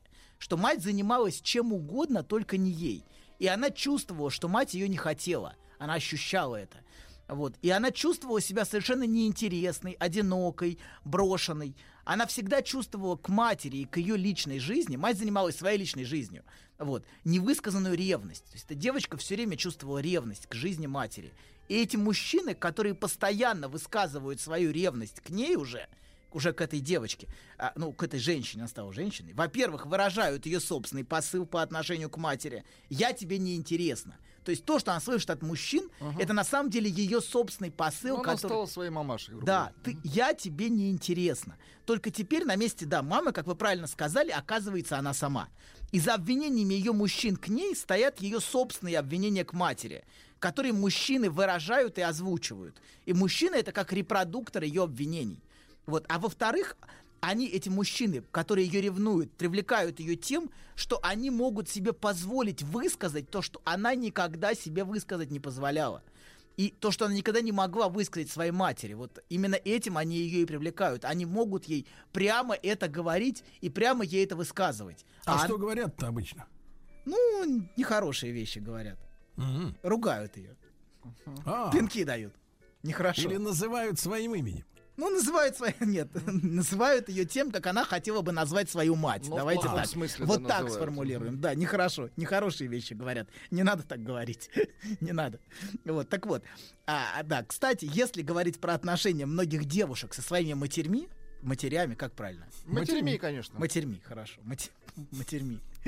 Так вот, своими матуш... матушками. Матушками, матушками, конечно, матушками. вот, элегантно. Кстати, да, да, а, то им очень сложно этим девушкам переносить свою похожесть на собственную матушку.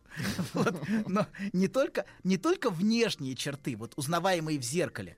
Хотя и это бывает неприятно, когда женщина в зеркале узнает, что она похожа на собственную матушку. Вот. А Например, это бывает, зубами, да? Да, это бывает очень неприятно. Но в перв... это бывает, конечно, неприятно, вот, но в первую очередь неприятно это узнавать общие черты характера, манеры какие-то, поведение в гневе. А Вот. Часто это почти точная копия таких проявлений. Вот, и когда женщина узнает в себе собственную мать, это может вызывать у женщины просто жгучую ненависть к себе. И быть похожей на мать для дочерей, у которых сильная обида на свою мать, это очень тяжело и очень болезненно. Вот. И если говорить про обиду на мать, давайте еще один пример. Вот, а, да. А, и приведу вам еще один пример в эту тему. Представьте Давай. себе девушку, которая отчаянно хочет забеременеть. Она в отношениях с мужчиной. Ну, и- нам, э, нам всем тут троим трудно это представить. Сложно Почувствовать, насколько я Ну, понимаю. Закройте Может быть, глаза э, может и быть, вы почу- пытались. Не э, так, не так. Закройте глаза и почувствуйте. Я, вас И просто почувствуйте. несколько хуже знаю, чем. Владика. У Может нас быть, вы пытались. Медитация. Представьте. Давайте, да, попробуем представить. Хотя это Все нереально. закроем глаза и попробуем представить. Не хочу. А Не хочу. Сергей, это тренинг, тренинг. У нас коучинг, коучинг происходит, представьте. Ладно. Короче говоря, девушка отчаянно хочет забеременеть, но у нее никак не получается. При том, что физически в ее организме все нормально, но у нее постоянно случаются почему-то выкидыши, которые врачи никак не могут объяснить, хотя, а, и, а, в общем, все говорят, что у нее что-то психологическое, вот, потому что они ничего не могут найти. Вот как не ищут, как не, не все анализы в норме, но она никак не может выносить. Вот. И это приводит ее в полное отчаяние. Это правда невыносимые чувства, которые она переживает. Но если вы посмотрите в ее детство, то что вы там увидите? Там есть один очень важный поворотный момент в ее жизни. Это рождение брата. Она была вдвоем с мамой. Вот, а когда ей было а, до, и до трех лет, все складывалось очень неплохо. В ее карьере. В ее детской карьере, да. Она была, в общем-то, счастлива. Мать ее любила, она так это чувствовала. Но вот поворотный момент стал момент беременности матери. Когда мать забеременела, мать полностью потеряла к ней интерес. А, а, и да, и к тому же мать провела большую часть беременности в больнице, то есть девочка ее потеряла. Мать перестала для нее существовать, то есть та любимая мама для нее умерла. А, вот, и мать пропала. А, Вот. И с рождением брата она полностью с- с- скон- скон- Брат сконцентрировала. забрал мать. Сконцентрячилась, Брат забрал Да, мать. брат- Это отвратительно. Давайте, да. да. да, Брат забрал мать. И у этой девочки было ощущение, что она стала матери совершенно неинтересной в этот момент, с момента беременности. Вот, то есть беременность матери стала поворотным моментом в личной истории этой девочки. Вот, и она испытывала ненависть к этой беременности, огромную ненависть. И, конечно, ей хотелось бы, чтобы этого не случалось. С ней. С матерью. Чтобы у матери не случилась эта беременность. Вот. Ей хотелось отменить это событие появления а, этого брата на свет. Чтобы мать не выносила этого брата. И эти ее чувства, пожелания, это ее пожелания, адресованные матери, детское бессознательное, которое во взрослом функционирует как бессознательное, оно возвращается к ней в форме невозможности выносить самой. Теперь она сама занимает это место, и она не может сама теперь выносить. Она как бы реализует свое желание по отношению к матери на себе самой, на То своем это как собственном бы теле. психосоматика? Типа того, да, типа того. Типа того. Что-то в этом- что-то в этом духе. Так вот, она не может выносить, потому что не может вынести собственных Ну, чувств.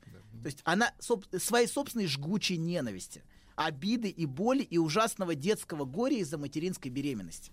И поэтому она на каком-то уровне бессознательно не дает этой беременности случиться в, внутри самой себя. Ведь в этот момент, в три года, она потеряла мать. Мать для нее умерла. И та мать, которую она любила, осталась в том времени, до рождения брата. Вот, а это уже, уже совершенно другая мать. Это уже не та мать, которая вернулась. То есть та мать, которая ушла в больницу, была уже совершенно не той матерью, которая к ней вернулась. Вот, давайте еще один пример. Конечно. Конечно. Да. Представьте девушку, что девушка собиралась выйти замуж. Это можно представить, да. Да, ну... Это да. сплошь и рядом. тут. Это легко представить. Ну доктор. да, хотя зря, зря вы так. Многие все, меньше и меньше мы видим интенции у женщин выходить замуж в современном обществе. Нет, Потому знаете, что- вот, если мы будем говорить интенции, мы так далеко, далеко не уйдем. Хорошо. Так вот, короче говоря, девушка собиралась выйти замуж. И ее бросили. Перед, перед... а, Перед. Перед. Перед, де- перед девушки или перед ЗАГСом? Ну, перед ЗАГСом. Перед, ну, перед, перед возникновением самой перспективы. Вот. И надо сказать, бросили не в первый раз. В принципе, ее, по- Перед ЗАГСом. часто бросали. Ну, не перед ЗАГСом, может быть, в первый раз, но в принципе бросали, бросали ее часто. Вот. Ну, так как говорите, бросали и не раз. Бросали? И не перед ЗАГСом, а по-разному бросали. Да. Мгм. Да. Так, И она уже боится. Боится, что Так. бросят, да. И но что интересно, она выбрала мужчину скорее не за его качество, а за его семью. Вот в этой, в этой истории, в том, что ее бросили, ей важен был мужчина именно потому, что у этого мужчины была семья. То есть то, Она че- выбрала мужчину с семьей? Нет, не семья. Ну так тоже бывает, кстати, зря. Так позиция любовницы, но нет. Его семья, его мать, его семья, его династия, неважно. Но вот то, куда можно вписаться. Вот это, вот эта прекрасная семья. Ей очень нравилось, нравились его родители. Вот, как все устроено в семье. И вообще для женщин... Папа так- генерал. Так. ну, например, вообще для женщин вопрос семьи гораздо важнее, чем для мужчин. Семьи, частью которой ей хотелось бы быть. Вот для женщины это часто очень важный вопрос. Женщины, у которых не было в детстве нормальной семьи, часто выбирают мужчину за его семью и за возможность принадлежности к этой семье, а да, а, где ее принимают. Да, ну так вот, так вот, давайте продолжим. Хотя у женщин бывает конфликт. Часто, Минуточку, на- несколько интенций. Знаешь, забавно, вот выложил тебе все. И вроде как полегчало. Нет, серьезно, будто сбросил тяжесть. Молодец. Я... А вы... Док, спасибо. Мужчина. Руководство по эксплуатации. Итак, жила-была девушка, которую постоянно бросали подонки.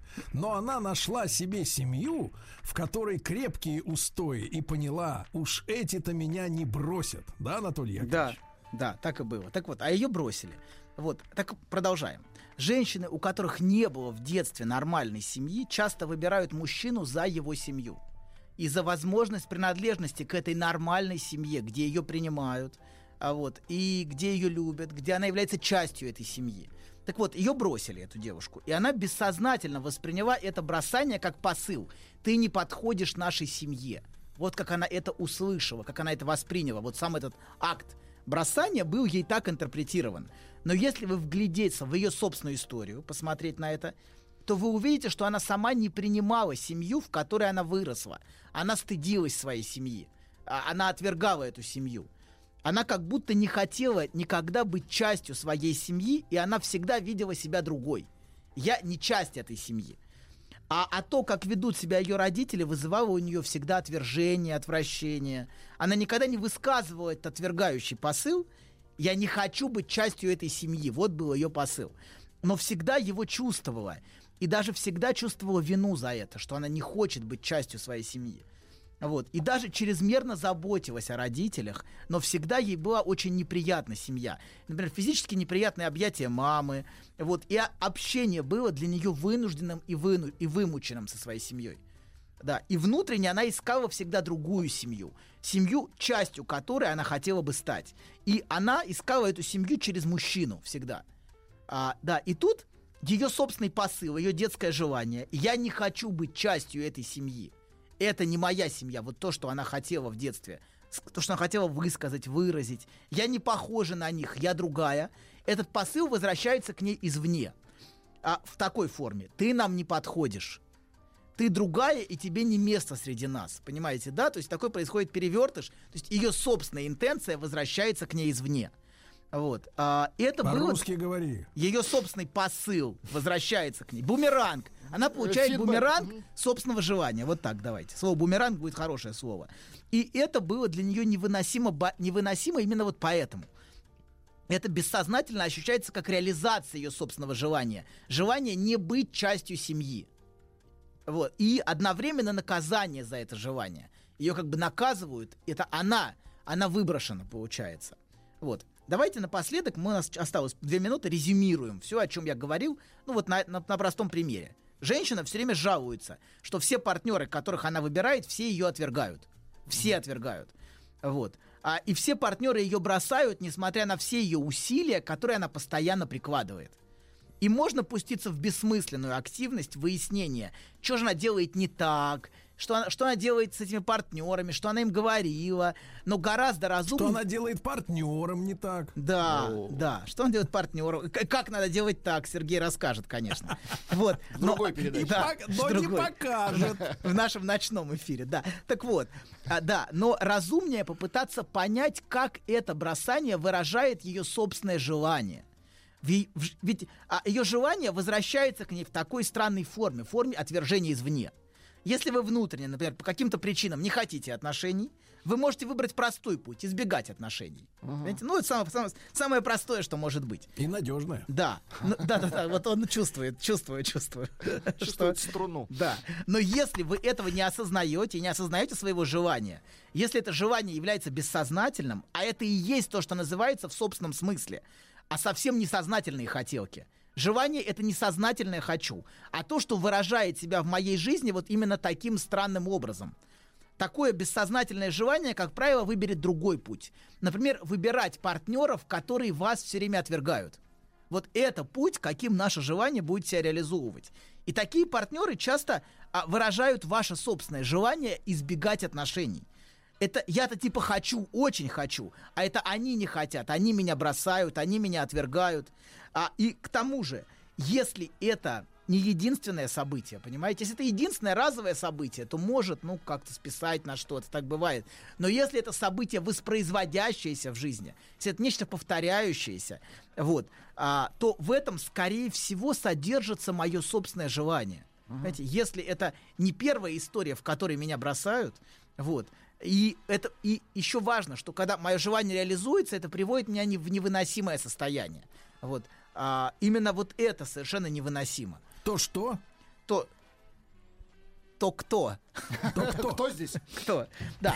То что? То, а, то наше желание, понимаете, оно... Сейчас немножко сбился. Так вот, если это повторяющееся событие, а, да, то это и есть реализация нашего желания. Вот если это желание, если вещь, вещь Если повто- повторяется, то это повторяется, да, желание, да, которое, внутреннее. да, которое совершенно не осознается, но оно продолжает регулярно пульсировать в моей жизни и через мою жизнь, через мои отношения, вот. И многие вещи в нашей жизни происходят именно исходя из нашего бессознательного желания.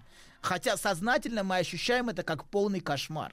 Но вот то, что я описал, действительно очень болезненные истории. Быть Доктор, мне брошенным. кажется, вы должны посвятить отдельный цикл передачек на 50, а как жить людям, у которых нет подсознательного желания вообще. И у которых ничего не повторяется. Да-да-да, как с этими людьми А быть? таких не бывает. Как не так бывает? не бывает. Что-то в нашей жизни всегда воспроизводится, повторяется. Нами в нашей жизни движет какой-то импульс, какая-то интенция. Эта интенция и называется желанием. Вот. Желание, которое мы не, сознательно не понимаем, как правило, и не принимаем, и не принимаем как наше собственное. Никто из них, понимаете, изначально, например, женщина, которая не может забеременеть, никогда вот в этой истории не будет воспринимать это как ее собственное желание, сознательно, понимаете? Но бессознательно это и есть ее собственное желание. Вот я попытался- Анатолий Яковлевич, да. у нас есть выход из ситуации. Так. Если не получается с желанием, ну, надо четче просто Надо без желания. Тогда мы перейдем к желанию, правильно? Будем заедать стресс. Да, Заедать. да. И важно, важно встретиться с собственным желанием и принять его, когда ты понимаешь, что это твое, что это и есть правда о, сам, о тебе самом, которая реализуется таким образом, то а, нам гораздо проще становится жить, и это перестает воспроизводиться, когда ты встречаешься с этим. Когда эта девочка встретилась с обидой, понимаете, да, на своего брата, на свою мать, на ненависть к ней, на ненависть к ее телу, вот, Да. то а, возможность забеременеть тогда появляется.